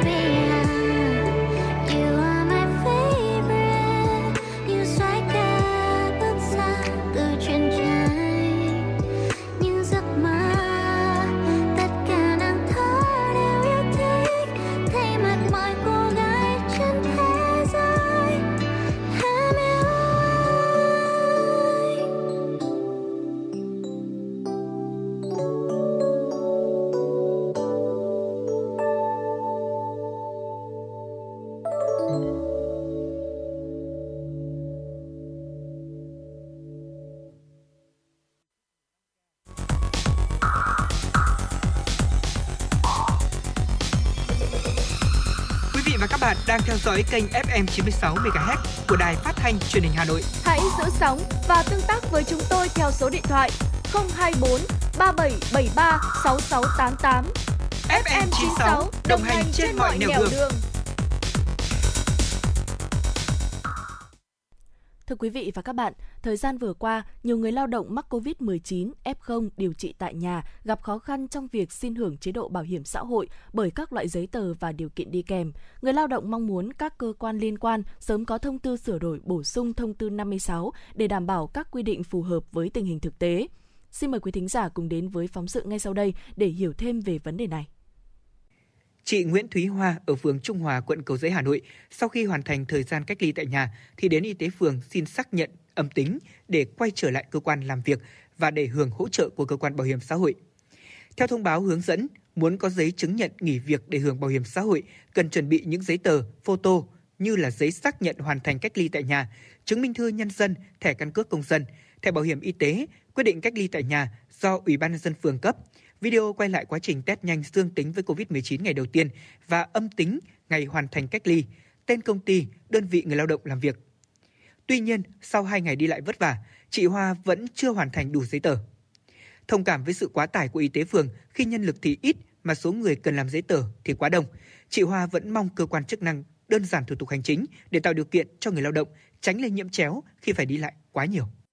cũng đông bệnh nhân quá thì bên phường làm việc vất vả thì đâm ra cái người như em đến xin thì cũng cũng vất vả theo thế thì bây giờ cái cái thủ tục hành chính như nào? Cho tiện nhất. Ví dụ uh, bây giờ mạng có rồi đấy dụ em khai báo ở trên mạng nhá. Ví dụ là f không rồi bao nhiêu từ ngày bao nhiêu đến bao nhiêu rồi. Phường đồng ý và xác nhận cái thông tin này đúng không ạ? Và chụp cả cái âm tính dương tính rồi xác nhận rồi. Thì em nghĩ cái đường link đấy có thể gửi trực tiếp đến cái đơn vị nào làm việc tại cái phòng nào chịu trách nhiệm. Đơn giản đi rất nhiều thủ tục giấy tờ này tất cả cho các anh chị quá. Mà nhiều khi cũng đến cũng không biết là mình còn thiếu cái gì hay mình đủ cái gì ấy. Cũng như chị Hoa, chị Nguyễn Ngân Hà ở quận Long Biên, Hà Nội cũng khá bức xúc vì mất nhiều thời gian mà vẫn chưa nhận được giấy xác nhận đã âm tính của phường để có thể trở lại cuộc sống thường ngày. Chị Hà tỏ ra chán nản và cũng không còn muốn làm thủ tục để hưởng chế độ bảo hiểm xã hội bởi phải mất nhiều thời gian vào việc hoàn thành hồ sơ hưởng trợ cấp cho người F0 điều trị tại nhà. Chỉ cần ra phường có giấy xác nhận đã người ta có F0 rồi đúng không? khi người ta đi khám ở đấy nhá, thì người ta đã có cập nhật vào phần mềm của bệnh viện và bao giờ là bệnh viện cũng gửi về số máy ấy cái khai báo y tế tại nhà ấy. Tất cả những cái thủ tục đấy thì là trên phần mềm ta cũng đã cập nhật hồ sơ cho F0 rồi. Để cho, cho việc mà mọi người cùng được hưởng hỗ trợ ấy, thì bảo hiểm xã hội nên giảm bớt đi cái giấy tờ thủ tục để cho mọi người được hưởng. Ai làm gì có ai mà cứ ra xong rồi đi chờ mãi cái tờ giấy về thì được hưởng. Cái bảo hiểm nhiều khi người ta cũng ngại. Theo quy định, chứng từ làm cơ sở để thanh toán chế độ ốm đau là giấy ra viện nội trú, giấy chứng nhận nghỉ việc hưởng lương bảo hiểm xã hội do cơ sở có thẩm quyền cấp ngoại trú. Tuy nhiên, vướng mắc hiện nay đối với các F0 điều trị tại nhà, đó là các giấy tờ mà người lao động cung cấp không đúng theo quy định của thông tư 56 của Bộ Y tế và Luật Bảo hiểm xã hội. Theo giải thích của Bảo hiểm xã hội Việt Nam, vướng mắc lớn nhất hiện giờ là các F0 điều trị tại nhà, đa số triệu chứng nhẹ, không bắt buộc tới cơ sở khám chữa bệnh – điều trị F0 chủ yếu giao cho trạm y tế cấp xã phường. Trong khi đó, hiện chưa có quy định hướng dẫn về việc cấp các giấy tờ làm hồ sơ căn cứ hưởng bảo hiểm xã hội với F0 điều trị tại nhà. F0 không được cấp giấy ngay tại thời điểm nghỉ ốm mà thường sau khi điều trị khỏi mới đến y tế phường để xin giấy. Do đó, ngày cấp ghi trên giấy thường bị lệch so với thời điểm người lao động bắt đầu nghỉ việc để điều trị COVID-19. Điều này cũng không đúng với quy định tại thông tư 56 là giấy đó phải cấp trước hoặc trùng với thời gian mà lao động khám, chữa bệnh, ra viện hoặc nghỉ ốm. Đây cũng là một vướng mắc cần xem xét và điều chỉnh. Ông Lê Hùng Sơn, Phó Tổng Giám đốc Bảo hiểm xã hội Việt Nam cho biết, Bảo hiểm xã hội Việt Nam đã có ý kiến từ tháng 6 năm 2021 sau đợt bùng phát tại Bắc Giang khi có tình trạng các bệnh viện giã chiến chỉ cấp giấy chứng nhận hoàn thành cách ly điều trị cho F0. Giấy này không đúng mẫu để làm căn cứ thanh toán cho lao động. Bảo hiểm xã hội Việt Nam đã nêu rõ thực trạng cũng như kiến nghị Bộ Y tế về việc có thể chấp nhận giấy này để thanh toán hay không. Bởi nội dung giấy tờ, hồ sơ liên quan đều thể hiện rằng người lao động phải nghỉ việc để điều trị COVID-19 hoàn toàn có thể dùng làm căn cứ để thanh toán chế độ cho lao động, đỡ phát sinh các thủ tục hành chính và giảm áp lực cho các y bác sĩ lẫn nhân viên y tế địa phương. Đồng thời đề nghị Bộ Y tế sớm có văn bản hướng dẫn các cơ sở khám chữa bệnh cho lao động mắc COVID-19 và cơ quan bảo hiểm xã hội thống nhất sử dụng các loại giấy tờ phù hợp có giá trị thanh toán như giấy nghỉ ốm, Tại thủ đô Hà Nội, Để gỡ vướng mắc, Sở Y tế đã có công văn số 415 về việc hướng dẫn các trạm y tế xã phường thị trấn cấp giấy chứng nhận nghỉ việc hưởng bảo hiểm xã hội với người lao động là F0 điều trị tại nhà. Người lao động có thể căn cứ văn bản này để yêu cầu các trạm cấp giấy. Sở Y tế các địa phương như thành phố Hồ Chí Minh, Thanh Hóa, Nghệ An cũng đã có các chỉ đạo các trạm y tế cấp giấy nghỉ ốm cho người lao động. Với các tỉnh thành mà ngành y tế chưa có hướng dẫn thì đành phải chờ. Ông Lê Hùng Sơn cho biết cơ quan bảo hiểm xã hội bốn văn bản gửi bộ y tế phản ánh về cái câu chuyện là f0 ờ, ba tại chỗ tại doanh nghiệp này f0 tự điều trị ở nhà này rồi là F0 do các bệnh viện giã chiến cấp không theo đúng mẫu này. Nhưng mà Bộ Y tế trả lời là vẫn phải thực hiện theo đúng cái mẫu của thông tư 56 của cơ quan bảo hiểm xã hội. Nhất hiểu cái khó khăn của người lao động. Chỉ là lúc này lúc người ta đang cần cái hỗ trợ từ chế độ chính sách nhất biết là Bộ Y tế hiện nay mới đang thành lập một cái ban tổ soạn thảo để sửa đổi thông tư 56. Hiện nay, Bộ Y tế đang khẩn trương phối hợp với Bộ Lao động Thương binh và Xã hội, Bảo hiểm xã hội Việt Nam và các đơn vị có liên quan xây dựng thông tư sửa đổi bổ sung thông tư 56 để đảm bảo các quy định phù hợp với tình hình thực tế. Trong đó sẽ xử lý luôn những vướng mắc về các giấy tờ đã cấp cho F0 trong thời gian vừa qua. Rõ ràng, việc sửa đổi thông tư 56 sớm được thực hiện để đảm bảo quyền lợi tốt nhất cho người lao động.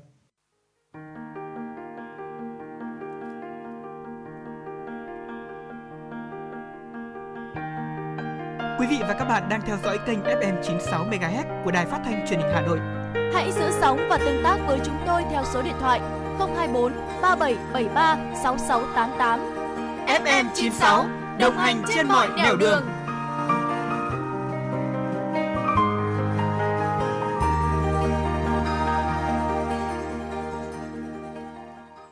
vị thính giả thân mến, quay trở lại với chương trình Chuyển động Hà Nội chiều. Thùy Linh và Lê Thông xin được tiếp tục cập nhật tới quý vị những tin tức mới nhất do phóng viên của chương trình mới thực hiện. Chương trình Mục tiêu Quốc gia xây dựng nông thôn mới giai đoạn 2021-2025 vừa được Thủ tướng Chính phủ phê duyệt có nội dung mới so với các giai đoạn trước, đó là thực hiện hiệu quả chương trình phát triển du lịch nông thôn. Đây là cơ sở pháp lý để Hà Nội và các địa phương tạo nguồn động lực mới, khai thác tiềm năng, lợi thế phát triển du lịch gắn với xây dựng nông thôn mới. Thành phố đã hình thành được nhiều điểm du lịch ở nông thôn như khu thắng cảnh Hương Sơn, huyện Mỹ Đức, làng cổ Đường Lâm, thị xã Sơn Tây, các mô hình du lịch kết hợp với nông nghiệp như trang trại dê trắng, trang trại đồng quê Ba Vì, huyện Ba Vì, khu du lịch sinh thái Bản Rõm, xã Quang Tiến, huyện Sóc Sơn, Hà Nội. Hà Nội còn sở hữu nhiều làng nghề nổi tiếng như làng nghề thêu ở xã Tuy Lai, nghề trồng dâu nuôi tầm ở Phùng Xá, Mỹ Đức, nghề mây tre Giang Đan ở Phú Nghĩa, Trương Mỹ là lợi thế để xây dựng những sản phẩm du lịch hấp dẫn.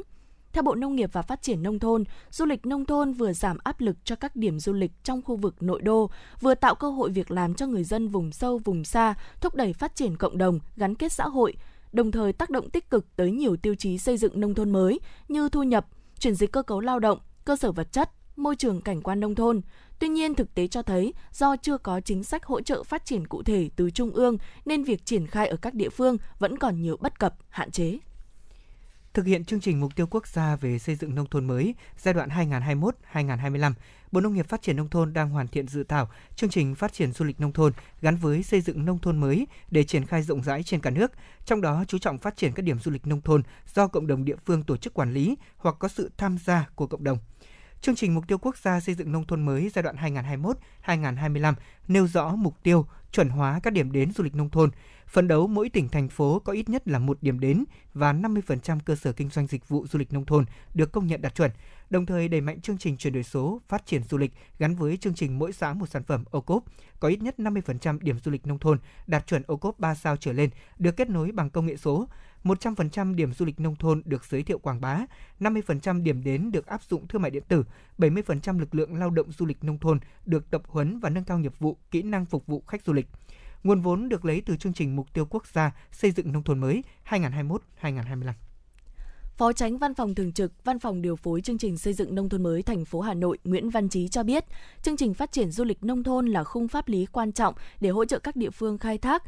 phát huy tiềm năng du lịch gắn với xây dựng nông thôn mới, nhất là đối với khu vực nông thôn Hà Nội có thị trường du lịch rộng lớn. Từ thực tiễn phát triển, Bí thư Đảng ủy xã Hồng Vân, huyện Thường Tín, Nguyễn Hải Đăng cho biết, Hồng Vân đang khai thác du lịch từ các nhà vườn sinh vật cảnh, các trang trại, vườn trại. Tuy nhiên, do đặc thù đất sản xuất nông nghiệp nên các chủ vườn không được phép xây dựng hạ tầng. Xã đề xuất cơ quan chức năng cho phép mỗi nhà vườn chuyển đổi từ 200 đến 300 mét vuông đất để xây dựng hạ tầng thiết yếu phục vụ du khách nghỉ ngơi, ăn uống. Ngoài ra, xã Hồng Vân cũng rất mong được thành phố và huyện hỗ trợ đầu tư hạ tầng điện, viễn thông, giao thông đồng bộ và tập huấn cho người dân về nghiệp vụ du lịch.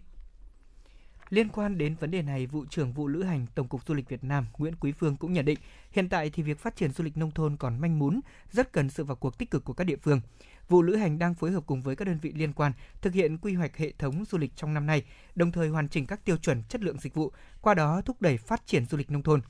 Còn tránh văn phòng điều phối chương trình xây dựng nông thôn mới Trung ương Nguyễn Minh Tiến thông tin, trong thời gian tới, phát triển du lịch nông thôn sẽ tập trung vào các định hướng như là chính sách phát triển du lịch nông thôn, tổ chức không gian du lịch nông thôn, quản lý du lịch nông thôn, huy động nguồn lực, phát triển sản phẩm du lịch, phát triển thị trường khách du lịch, phát triển nhân lực làm du lịch nông thôn để các địa phương phát triển bài bản hiệu quả tích cực vận động cán bộ, công nhân viên, người lao động và các hội viên tham gia phòng chống tác hại thuốc lá, gương mẫu, tự giác chấp hành việc không hút thuốc lá nơi công cộng, nơi làm việc, phát động phong trào thi đua, môi trường công sở không khói thuốc là tinh thần nêu trong kế hoạch số 62 của Ủy ban nhân dân thành phố Hà Nội vừa ban hành về phòng chống tác hại của thuốc lá trên địa bàn thành phố năm 2022.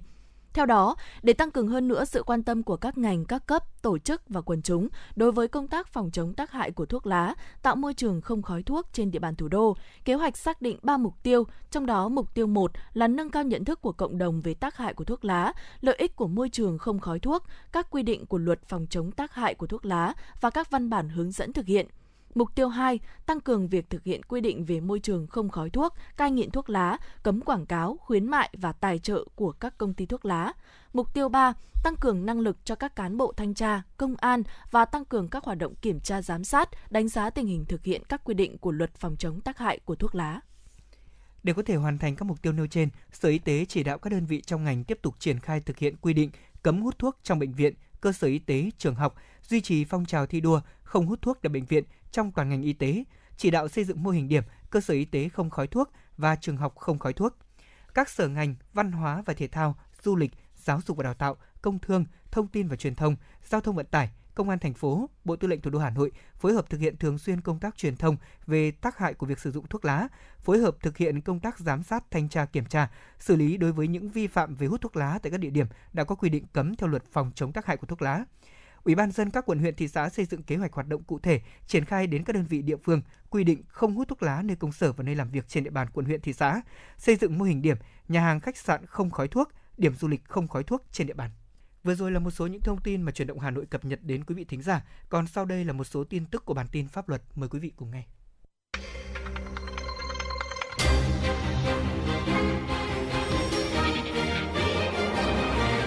Bản tin pháp luật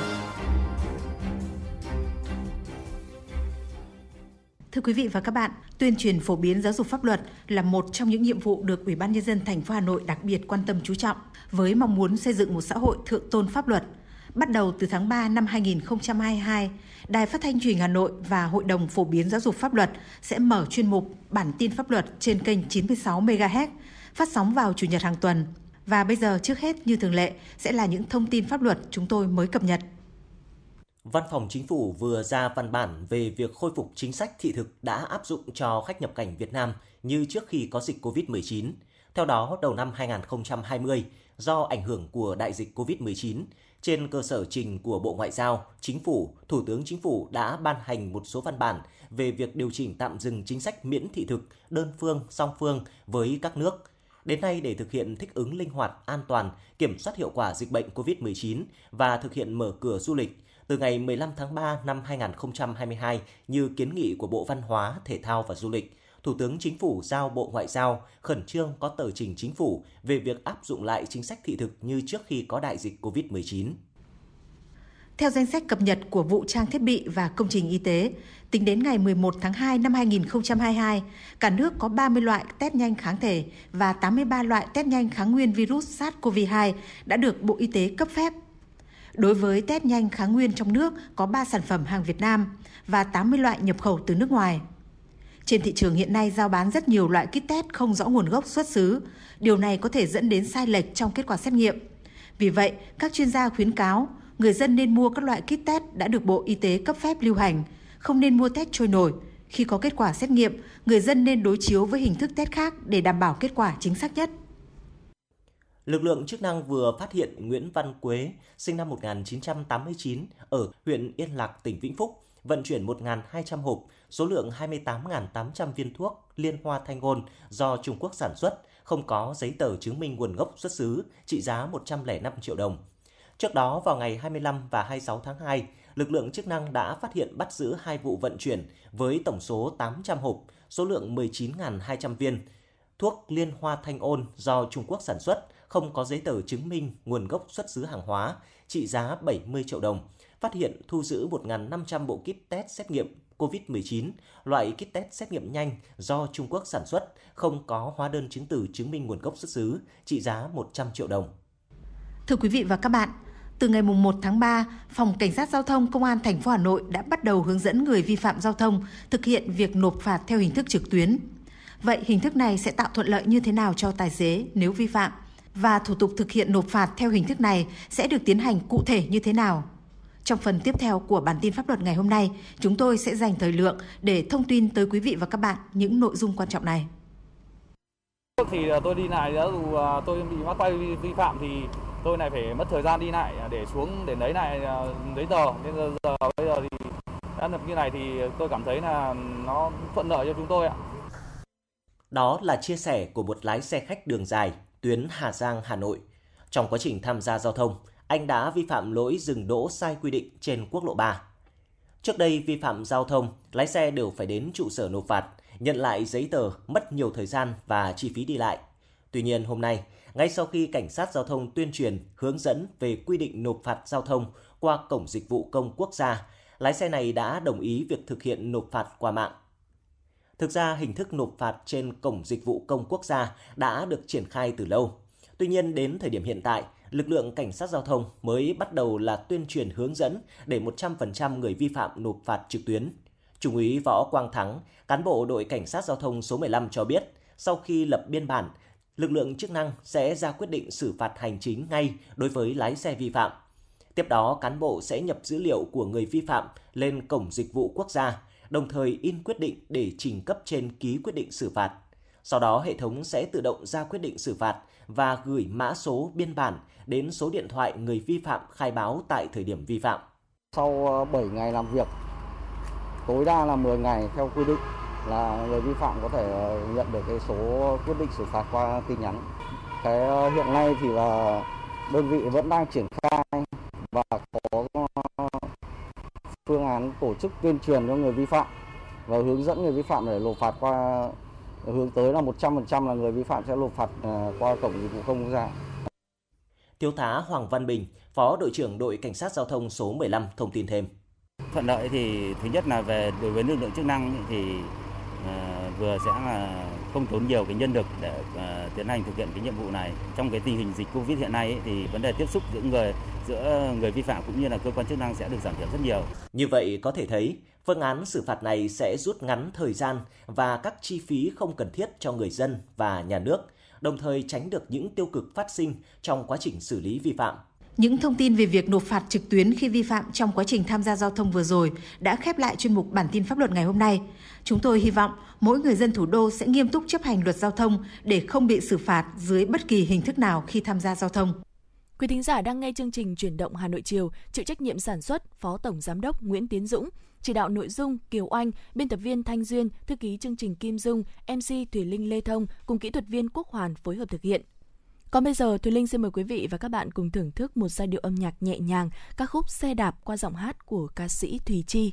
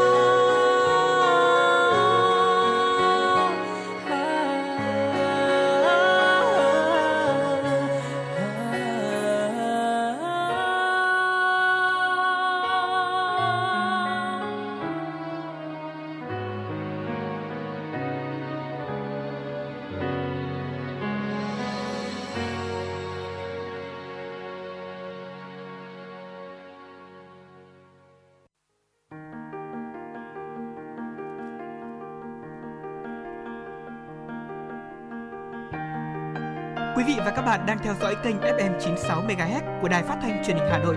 Hãy giữ sóng và tương tác với chúng tôi theo số điện thoại 024 3773 6688. FM 96 đồng hành trên mọi nẻo đường. Thưa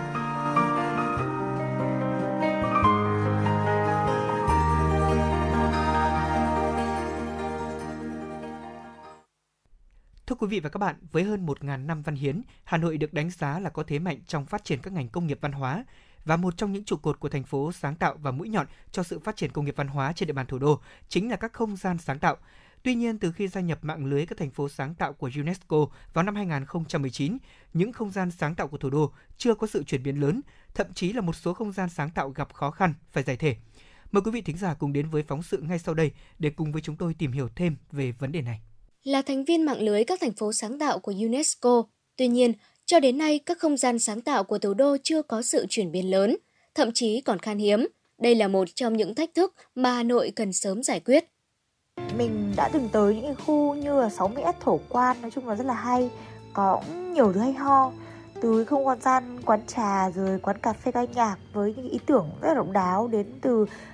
những cái uh, uh, gian để có rất là lạ lẫm mình cũng rất thích nhưng mà giờ thì chẳng còn nữa. Mong là có những khu không gian như thế.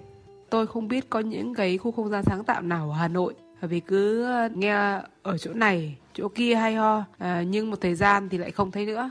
tôi thường xuyên đến Chie. Tôi là một người khá là quan tâm đến các cái lĩnh vực như văn hóa nghệ thuật ấy, nên là tôi cũng hay tìm đến những cái không gian văn hóa nghệ thuật hoặc là sáng tạo. Nhưng mà ở Hà Nội thì nó không có nhiều những cái không gian như vậy và khi mà tôi tìm được Chie thì tôi cảm thấy đây là một cái không gian rất là hay và nó gợi mở khá là nhiều những cái vấn đề về văn hóa.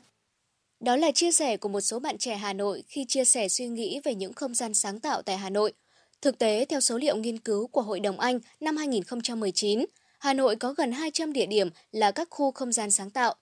Với con số này, theo Phó Giáo sư Tiến sĩ Kiến trúc sư Phạm Thúy Loan, Phó Viện trưởng Viện Kiến trúc Quốc gia, nhà nghiên cứu trong mạng lưới Vì một Hà Nội đáng sống cho rằng, Hà Nội là nơi tập trung nhiều nhất các khu không gian sáng tạo trong cả nước. Tuy nhiên, nhiều nhưng vẫn thiếu.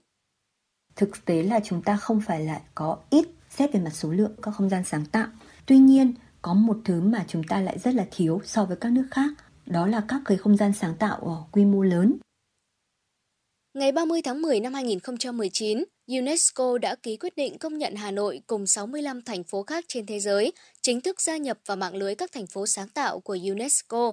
Đây là niềm vinh dự của Hà Nội khi phát triển theo định hướng lấy nguồn lực văn hóa và sáng tạo văn hóa làm nền tảng cho quá trình phát triển đô thị một cách bền vững. Thế nhưng, thực tế các không gian sáng tạo hình thành ở Hà Nội trong khoảng 10 năm trở lại đây đều là quy mô nhỏ do những nghệ sĩ và những cá nhân tâm huyết tạo nên một cách khá chật vật. Chị Trương Thu Thủy, chủ doanh nghiệp xã hội Chie, chia sẻ.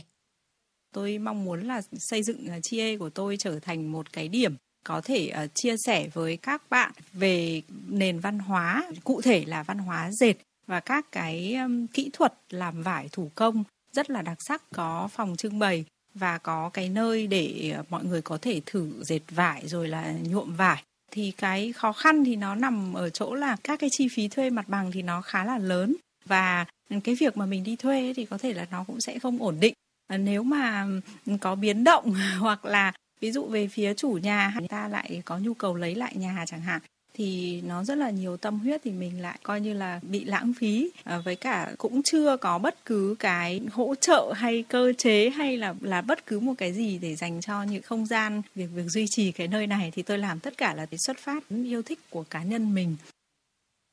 Hiện nay, các không gian sáng tạo đa số phải thuê mặt bằng và đối mặt với sự bất ổn từ phía chủ nhà. Họ cũng thiếu sự hỗ trợ từ phía chính quyền địa phương. Các không gian sáng tạo chưa thực sự được nhận thức như là một loại hình kinh doanh đặc biệt để được hỗ trợ khởi nghiệp và tạo điều kiện ưu tiên. Vì vậy, các không gian sáng tạo này gặp nhiều hạn chế trong việc đóng góp cho sự phát triển các ngành công nghiệp văn hóa. Không gian sáng tạo có thể coi là một địa điểm, là nơi đem những con người sáng tạo đến với nhau. Đó là nơi tụ họp, chia sẻ không gian và hỗ trợ cho các hoạt động kết nối, tương trợ lẫn nhau để phát triển kinh doanh và thu hút cộng đồng trong các lĩnh vực sáng tạo, văn hóa và công nghệ là không gian giải trí đưa nghệ thuật đến gần hơn với cộng đồng. Gần 10 năm trước, John 9 là một không gian văn hóa sáng tạo đầu tiên tại Hà Nội, hình thành một cách hồn nhiên và tràn đầy năng lượng tại một khu xưởng sản xuất dược cũ trong trung tâm thành phố, đã thu hút cả những sự kiện văn hóa tầm cỡ quốc tế. Tuy nhiên, John 9 đã bị khai tử chóng vánh sau khi nó ra đời một thời gian ngắn – mà đến nay Hà Nội vẫn chưa có một không gian văn hóa sáng tạo quy mô và sức hấp dẫn nào tương tự để đáp ứng mong mỏi của giới trẻ, giải phóng sức sáng tạo của xã hội. Khi tôi đến cái khu zone 9 ấy thì tôi ấn tượng là cái không gian ở đấy nó rất là thân thiện và ấm cúng và trong đấy thì có đầy đủ những cái um, nhu cầu mà mình mong muốn. Ví dụ như là có cà phê, có ăn uống, cả thời trang và đặc biệt là khi tôi đến đấy là tôi đã chụp bộ ảnh cưới của mình vào đấy vừa có không gian để sáng tạo tôi rất mong muốn là có những cái khu như thế. Tôi rất là mong là Hà Nội sẽ có thêm nhiều những cái không gian nữa. Và đặc biệt là tôi cũng mong muốn là nó sẽ có những cái không gian mà nó chuyên biệt một chút đấy những cái không gian sáng tạo Hà Nội nó sẽ đi hẳn về một số cái chuyên môn chuyên ngành ấy, thì nó sẽ rất là phù hợp với các bạn trẻ mà các bạn ấy đặc biệt yêu thích. Theo các chuyên gia, không gian sáng tạo, đặc biệt là các không gian sáng tạo nghệ thuật, là một hướng giải quyết để xử lý hài hòa mối quan hệ giữa bảo tồn và phát triển. Ở Việt Nam nói chung và Hà Nội nói riêng, hầu hết các không gian sáng tạo là của tư nhân. Do đây là mô hình kinh doanh mới nên hầu hết các không gian này đều chưa được hưởng các ưu đãi của hệ thống chính sách, pháp luật hiện hành. Gần như tất cả được vận hành theo cơ chế của một doanh nghiệp, cho dù các không gian sáng tạo hình thành trên cơ sở hướng tới cộng đồng, kinh doanh mang tính chất mạo hiểm cao. Chị Trương Thu Thủy mong muốn. Tôi cũng mong muốn là có một cái sự ờ, hỗ trợ về mặt ờ, chính quyền đứng lên khởi trướng hay vận động ờ, cơ quan doanh nghiệp hoặc là có những cái quỹ về mặt ờ, mặt bằng này thì sẽ hỗ trợ cho nhiều những cái bạn trẻ hay là những người có tâm huyết thì thì tụ họp có những cái kênh ờ, kết nối để mọi người dễ dàng tìm thấy nhau hơn. Ví dụ như là à, tôi rất vui khi nghe có cái gọi là mạng lưới không gian sáng tạo ở Hà Nội rồi là vì một Hà Nội đáng sống rồi rất là nhiều những cái chương trình thì tôi cảm thấy nó cũng rất rất là vui và mong là những cái chương trình như thế sẽ được ờ, triển khai mạnh mẽ hơn. Từ những công trình nghiên cứu của mình, Phó giáo sư tiến sĩ kiến trúc sư Phạm Thúy Loan cho rằng không gian sáng tạo có nhiều giá trị đối với sự phát triển của đô thị. Tuy nhiên, việc phát triển các không gian sáng tạo ở Hà Nội gặp rất nhiều khó khăn. Hiện nay thì Hà Nội có một cái cơ hội rất là lớn khi chúng ta chuyển đổi một số các cái nhà máy công nghiệp cũ trong nội thành hiện không còn phù hợp nữa. Có rất nhiều tiềm năng để trở thành các cái hạ tầng cho cái ngành công nghiệp văn hóa, cho các không gian sáng tạo. Thì đây là một cái điểm khuyến nghị chính sách. Thứ hai, đó là các cái hỗ trợ về mặt thủ tục và tài chính. Các hoạt động sáng tạo của các nghệ sĩ hay là các sinh viên khởi nghiệp chúng ta nên xây dựng các cái quỹ hỗ trợ sáng tạo từ rất là nhiều nguồn khác nhau một cái yếu tố thứ ba mà tôi cũng thấy là Hà Nội có thể cần phải giáo diết học tập các nước khác đó là quan điểm cởi mở đối với các vấn đề sáng tạo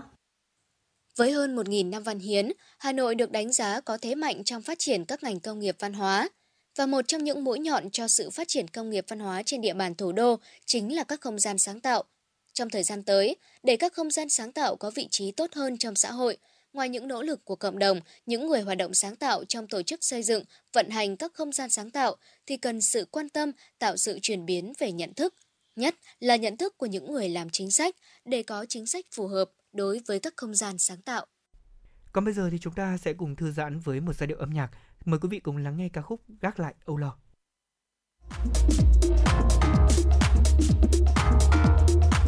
Quý vị và các bạn đang trên chuyến bay mang số hiệu FM96. Hãy thư giãn, chúng tôi sẽ cùng bạn trên mọi cung đường. Hãy giữ sóng và tương tác với chúng tôi theo số điện thoại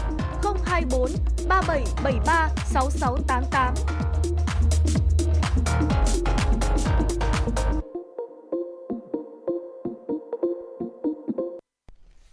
Quý vị và các bạn thân mến, quý vị đang nghe chương trình Chuyển động Hà Nội chiều của Đài Phát thanh và Truyền hình Hà Nội. Bây giờ sẽ là những thông tin đáng chú ý tiếp theo mà chúng tôi cập nhật. Thứ trưởng Bộ Y tế Nguyễn Trường Sơn vừa ký quyết định số 528 về việc ban hành hướng dẫn chăm sóc tại nhà đối với trẻ mắc COVID-19. Theo đó, Bộ Y tế đưa ra hướng dẫn cụ thể về việc sử dụng thuốc điều trị khi trẻ mắc COVID-19 được chăm sóc tại nhà, đồng thời hướng dẫn các phụ huynh theo dõi những triệu chứng bất thường ở trẻ. Đặc biệt, Bộ Y tế lưu ý các phụ huynh không tự ý dùng thuốc kháng virus, kháng sinh, kháng viêm cho trẻ mắc COVID-19 khi chưa có chỉ định của nhân viên y tế và không xông cho trẻ em.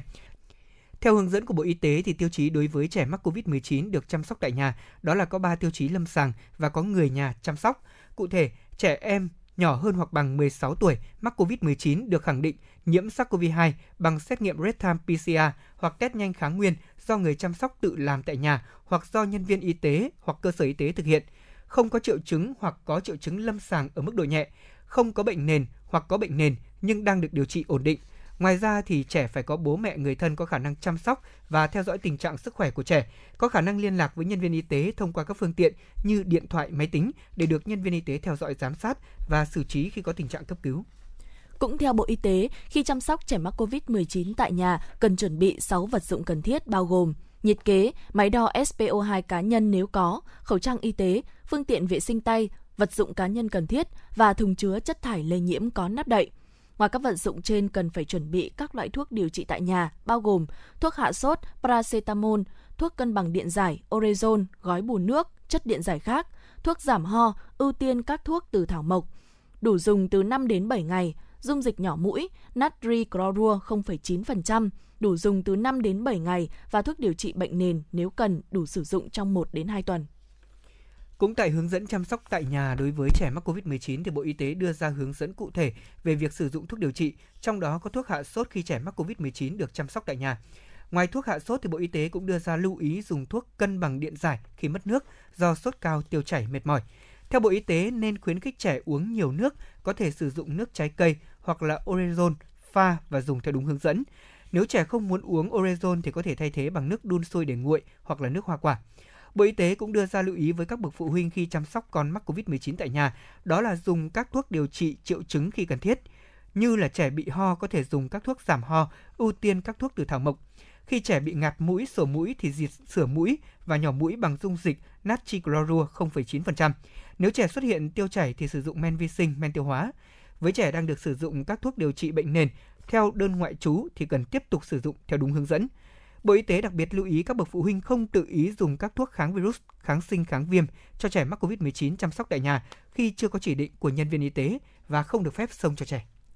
Bộ Y tế đưa ra hướng dẫn theo dõi sức khỏe trẻ mắc COVID-19 đối với từng nhóm tuổi, cụ thể đối với trẻ dưới 5 tuổi, theo dõi các dấu hiệu như tinh thần, đếm nhịp thở, mạch, đo SPO2 nếu có máy đo, bú, ăn, đo thân nhiệt ít nhất 2 ngày một lần, màu sắc da, niêm mạc, rối loạn tiêu hóa. Phụ huynh cần theo dõi các triệu chứng bất thường ở trẻ. Khi có bất kỳ một trong các dấu hiệu sau, cần báo nhân viên y tế hoặc đưa trẻ đến cơ sở y tế gần nhất để khám chữa bệnh. Cụ thể là theo dõi tinh thần, trẻ quấy khóc không chịu chơi, không hóng chuyện hoặc ly bì hoặc co giật, sốt cao liên tục trên 39 độ C và khó hạ thân nhiệt bằng các phương pháp như dùng thuốc hạ sốt và chườm lau người bằng nước ấm hoặc tình trạng sốt không cải thiện sau 48 giờ. Trẻ thở nhanh hơn so với tuổi, trẻ thở bất thường, khó thở, thở phập phồng cánh mũi, co kéo hõm ức, cơ liên sườn, dấu hiệu mất nước, môi xe, mắt trũng, khát nước, đái ít, tím tái, SPO2 thấp hơn 96% nếu có máy đo SPO2,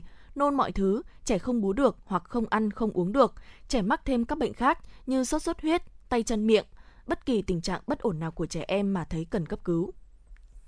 Đối với trẻ từ 5 tuổi trở lên cần tiến hành theo dõi các dấu hiệu như là tinh thần, đếm nhịp thở, mạch, đo SPO2 nếu có máy đo, đo thân nhiệt ít nhất là 2 lần một ngày, màu sắc da, niêm mạc, ăn uống, đau ngực, đau bụng, rối loạn tiêu hóa, mất khứu giác, thính giác. Phụ huynh cần tiến hành theo dõi các triệu chứng bất thường ở trẻ. Khi có bất cứ một trong số các dấu hiệu sau thì cần báo cho nhân viên y tế hoặc đưa trẻ đến cơ sở y tế gần nhất để thăm khám và chữa bệnh. Đó là cảm giác khó thở, ho thành cơn không dứt, không ăn uống được, sốt cao không giảm hay là sốt không cải thiện sau 48 giờ, nôn mọi thứ, đau tức ngực, tiêu chảy, trẻ mệt, không chịu chơi, bất kỳ tình trạng bất ổn nào của trẻ mà cần thấy cấp cứu. Theo hướng dẫn của Bộ Y tế, thời gian cách ly điều trị đủ 7 ngày và kết quả xét nghiệm nhanh kháng nguyên virus SARS-CoV-2 do nhân viên y tế thực hiện hoặc do người chăm sóc trẻ tự thực hiện tại nhà. Trong trường hợp sau 7 ngày kết quả xét nghiệm còn dương tính thì cần tiếp tục cách ly đủ 10 ngày đối với người đã tiêm đủ liều vaccine phòng COVID-19 theo quy định. Thưa quý vị và các bạn, có một cô giáo chưa từng một lần dạy ở vùng cao nhưng có một tình yêu đặc biệt với học sinh ở huyện miền núi Mai Sơn, Sơn La. Cô là Đinh Thị Minh Huệ, giáo viên trường tiểu học Kim Đồng, quận Ba Đình, thành phố Hà Nội. Những năm qua, cô giáo Minh Huệ đã cùng nhóm học sinh cũ của mình miệt mài đi tới những bản vùng cao để xây điểm trường cho trẻ em miền núi. Khi những điểm trường được xây dựng kiên cố, ước mơ về một lớp học khang trang của các em đã trở thành hiện thực. Hãy đến với phóng sự ngay sau đây của chúng tôi để cùng tìm hiểu thêm về những hoạt động ý nghĩa mà cô giáo Minh Huệ đang triển khai để giúp cho ước mơ đến trường của những em học sinh vùng cao thành hiện thực. Thưa quý vị và các bạn, có một cô giáo chưa từng một lần dạy ở vùng cao, nhưng có một tình yêu đặc biệt với học sinh ở huyện miền núi Mai Sơn, Sơn La. Cô là Đinh Thị Minh Huệ, giáo viên trường tiểu học Kim Đồng, quận Ba Đình, thành phố Hà Nội. Những năm qua, cô giáo Minh Huệ đã cùng nhóm học sinh cũ của mình miệt mài đi tới những bản vùng cao để xây điểm trường cho trẻ em miền núi. Khi những điểm trường được xây dựng kiên cố, ước mơ về một lớp học khang trang của các em đã trở thành hiện thực. Huổi Dương và Bản Sản là những bản đặc biệt khó khăn của tỉnh Sơn La. Nơi đây có gần 30 em học sinh tuổi mầm non không có lớp học, thường phải theo cha mẹ lên dãy. Ngay khi biết thông tin, cô Đinh Thị Minh Huệ đã cùng nhóm học sinh cũ quyết định xây dựng điểm trường trung thành mầm non nà bó. Bác Lò Văn Long, trường bản Trung Thành không giấu được niềm vui chia sẻ. Có điểm trường mới thì mọi người bà con nhân dân là mừng lắm, với các cháu mừng lắm. Việc học việc đỡ vất vả hơn, mà cô Huệ thì yêu uh, à, các cháu học sinh vùng cao nhiều lắm. Bà con nhân dân nhớ cô lắm, gửi lời hỏi thăm mọi người, cô Huệ mạnh khỏe. Việc làm ý nghĩa của cô Huệ đã lan tỏa tình yêu thương và sự ấm áp đến tất cả mọi người dân ở Nà Bó. Chung tay cùng cô Huệ xây dựng điểm trường cho các cháu, gia đình bác Lò Văn Long đã hiến tặng hơn 1.000 mét vuông đất và góp ngày công lao động, đổ bê tông để đẩy nhanh tiến độ thi công.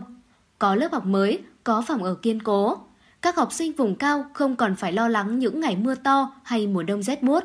Cô trò được dạy và học trong điều kiện tốt hơn là cảm nhận của cô giáo Tú Anh, hiệu trưởng trường Nà Bó, huyện Mai Sơn, tỉnh Sơn La. Lớp học lắp ghép đã hiện ra trước sự mong mỏi của bao người – Sắp tới ngày Khánh Thành, cô Huệ lại quyên góp quần áo cũ, đồ chơi, thảm đệm, gom từng bộ sách giáo khoa cũ, ba lô, cặp sách cho lớp học mới hoàn thiện hơn. Cô Tú Anh, hiệu trưởng trường nà Bó tâm sự. Điều là làm chúng tôi và các bậc phụ huynh nhớ nhất là nụ cười thân thiện, niềm yêu thương vô bờ bến của cô Huệ. Đi đường xa, hàng mấy trăm km, và trời mưa gió, sóng quần cao lên đi bộ, mệt nhọc như thế nhưng mà cô Huệ luôn luôn nở nụ cười. Điểm trường hoàn thành, các bạn nhỏ mầm non bản người Thái được đến trường vui chơi, học tập, được múa hát là niềm hạnh phúc rất lớn của những người làm nghề giáo như cô Huệ. Ngoài xây dựng điểm trường, các bạn học sinh cũ của cô giáo Minh Huệ năm nay còn mua áo đồng phục mùa đông cho các em nhỏ học bán trú ở vùng cao. Cao Hưng, học sinh cũ của cô Huệ rất tự hào khi kể về hoạt động này. vào năm học mới thì ờ, các em học sinh thì sẽ không chỉ có một ờ, lớp học mới này, một ờ, mái trường mới mà cũng có những tấm áo mới để đi học. Thì hy vọng là lớp học sẽ sớm sẵn sàng cho các em học sinh.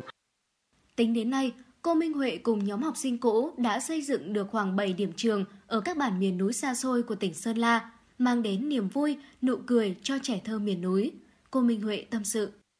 Người cho mình nguồn cảm hứng chính là anh Phạm Đình Quý, người được coi là người luôn mang đến những ngôi trường ước mơ à, cho các em nhỏ vùng cao. À, ban đầu mình chỉ tham gia ủng hộ các chương trình của anh, à, nhưng sau đó thì nên duyên từ một bức thư của cô giáo Xuyến ở điểm trường mầm non bản sản Nà Bó Sơn La và mình cũng bắt đầu chương trình xây dựng điểm trường từ đó. À, từ năm 2017 đến nay thì mình cũng không nhớ hết được là đã xây dựng 7 hay 8 điểm trường à, với các lớp học đơn và lớp ghép cùng với nhóm ấm áp vùng cao do mình và mấy người bạn cùng học sáng lập ra. À, sau đó thì à, các con học sinh cũ của mình bây giờ là các bạn là học sinh từ lớp 5 đến lớp 12 cùng bố mẹ của các bạn thì có nguyện vọng muốn à, lập nhóm thiện nguyện Eliot. Thế là mình uh, trở về với các con một hoạt động ý nghĩa mà cô Minh Huệ và các học trò hăng say tham gia nữa là nuôi lợn nhựa, góp quỹ tình thương, hỗ trợ tiền ăn trưa, đồ dùng bán chú cho các em học sinh ở huyện Iapa, tỉnh Gia Lai. Chị Nguyễn Cẩm Linh, phụ huynh học sinh rất thích thú khi hoạt động này giúp các con biết thông cảm, sẻ chia với những hoàn cảnh khó khăn hơn mình. Việc nuôi lợn nhựa của học sinh nhằm gây quỹ tình thương là một hoạt động rất có ý nghĩa. Tôi thấy nó không chỉ giúp được cho các bạn nhỏ có hoàn cảnh khó khăn, còn dạy cho các con biết yêu thương, biết thông cảm và sẻ chia. Con đường nào để đem đến một tương lai tươi đẹp hơn cho trẻ em vùng cao là niềm chăn trở không chỉ của riêng cô giáo Đinh Thị Minh Huệ. Thế nên, không ngại khó, chẳng ngại khổ, cô Minh Huệ vẫn luôn hướng về và dành nhiều sự yêu thương, quan tâm, chăm lo cho học sinh nghèo ở miền núi Sơn La như bài thơ được cô sáng tác một dịp gần đây. Cánh cửa cuộc đời đã mở rộng thanh thang, giữa những bon chen chọn cho mình lẽ sống, tự tại an nhiên, bình yên khoảng lặng, làm người chèo đò đưa khách qua sông, trở về mái trường xưa tháng 6 biết hay không, còn về buồn cất tiếng dài than thở, đám học trò xưa đã quên hay còn nhớ, hè chia xa, bóng nắng cũng ngẩn ngơ. Từ những yêu thương và sự sẻ chia, cô giáo Minh Huệ đã vượt qua những khó khăn vất vả để mang niềm vui đến cho trẻ em vùng cao. Những lớp học mới khang trang, tiện nghi dần dần được hoàn thành giúp các thầy cô, các em học sinh yên tâm học tập, vui chơi, chính là động lực tiếp thêm sức mạnh để cô giáo Minh Huệ tiếp tục chặng đường xây thêm những điểm trường mới cho các em.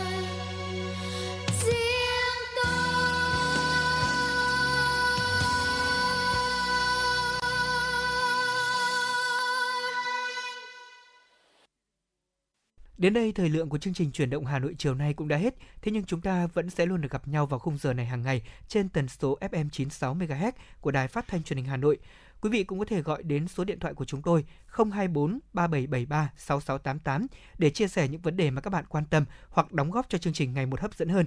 Còn bây giờ thì thay cho lời chào kết của chương trình, mời quý vị thính giả cùng đến với một giai điệu âm nhạc ca khúc Người em tìm kiếm. Kính chào tạm biệt và hẹn gặp lại trong những chương trình sau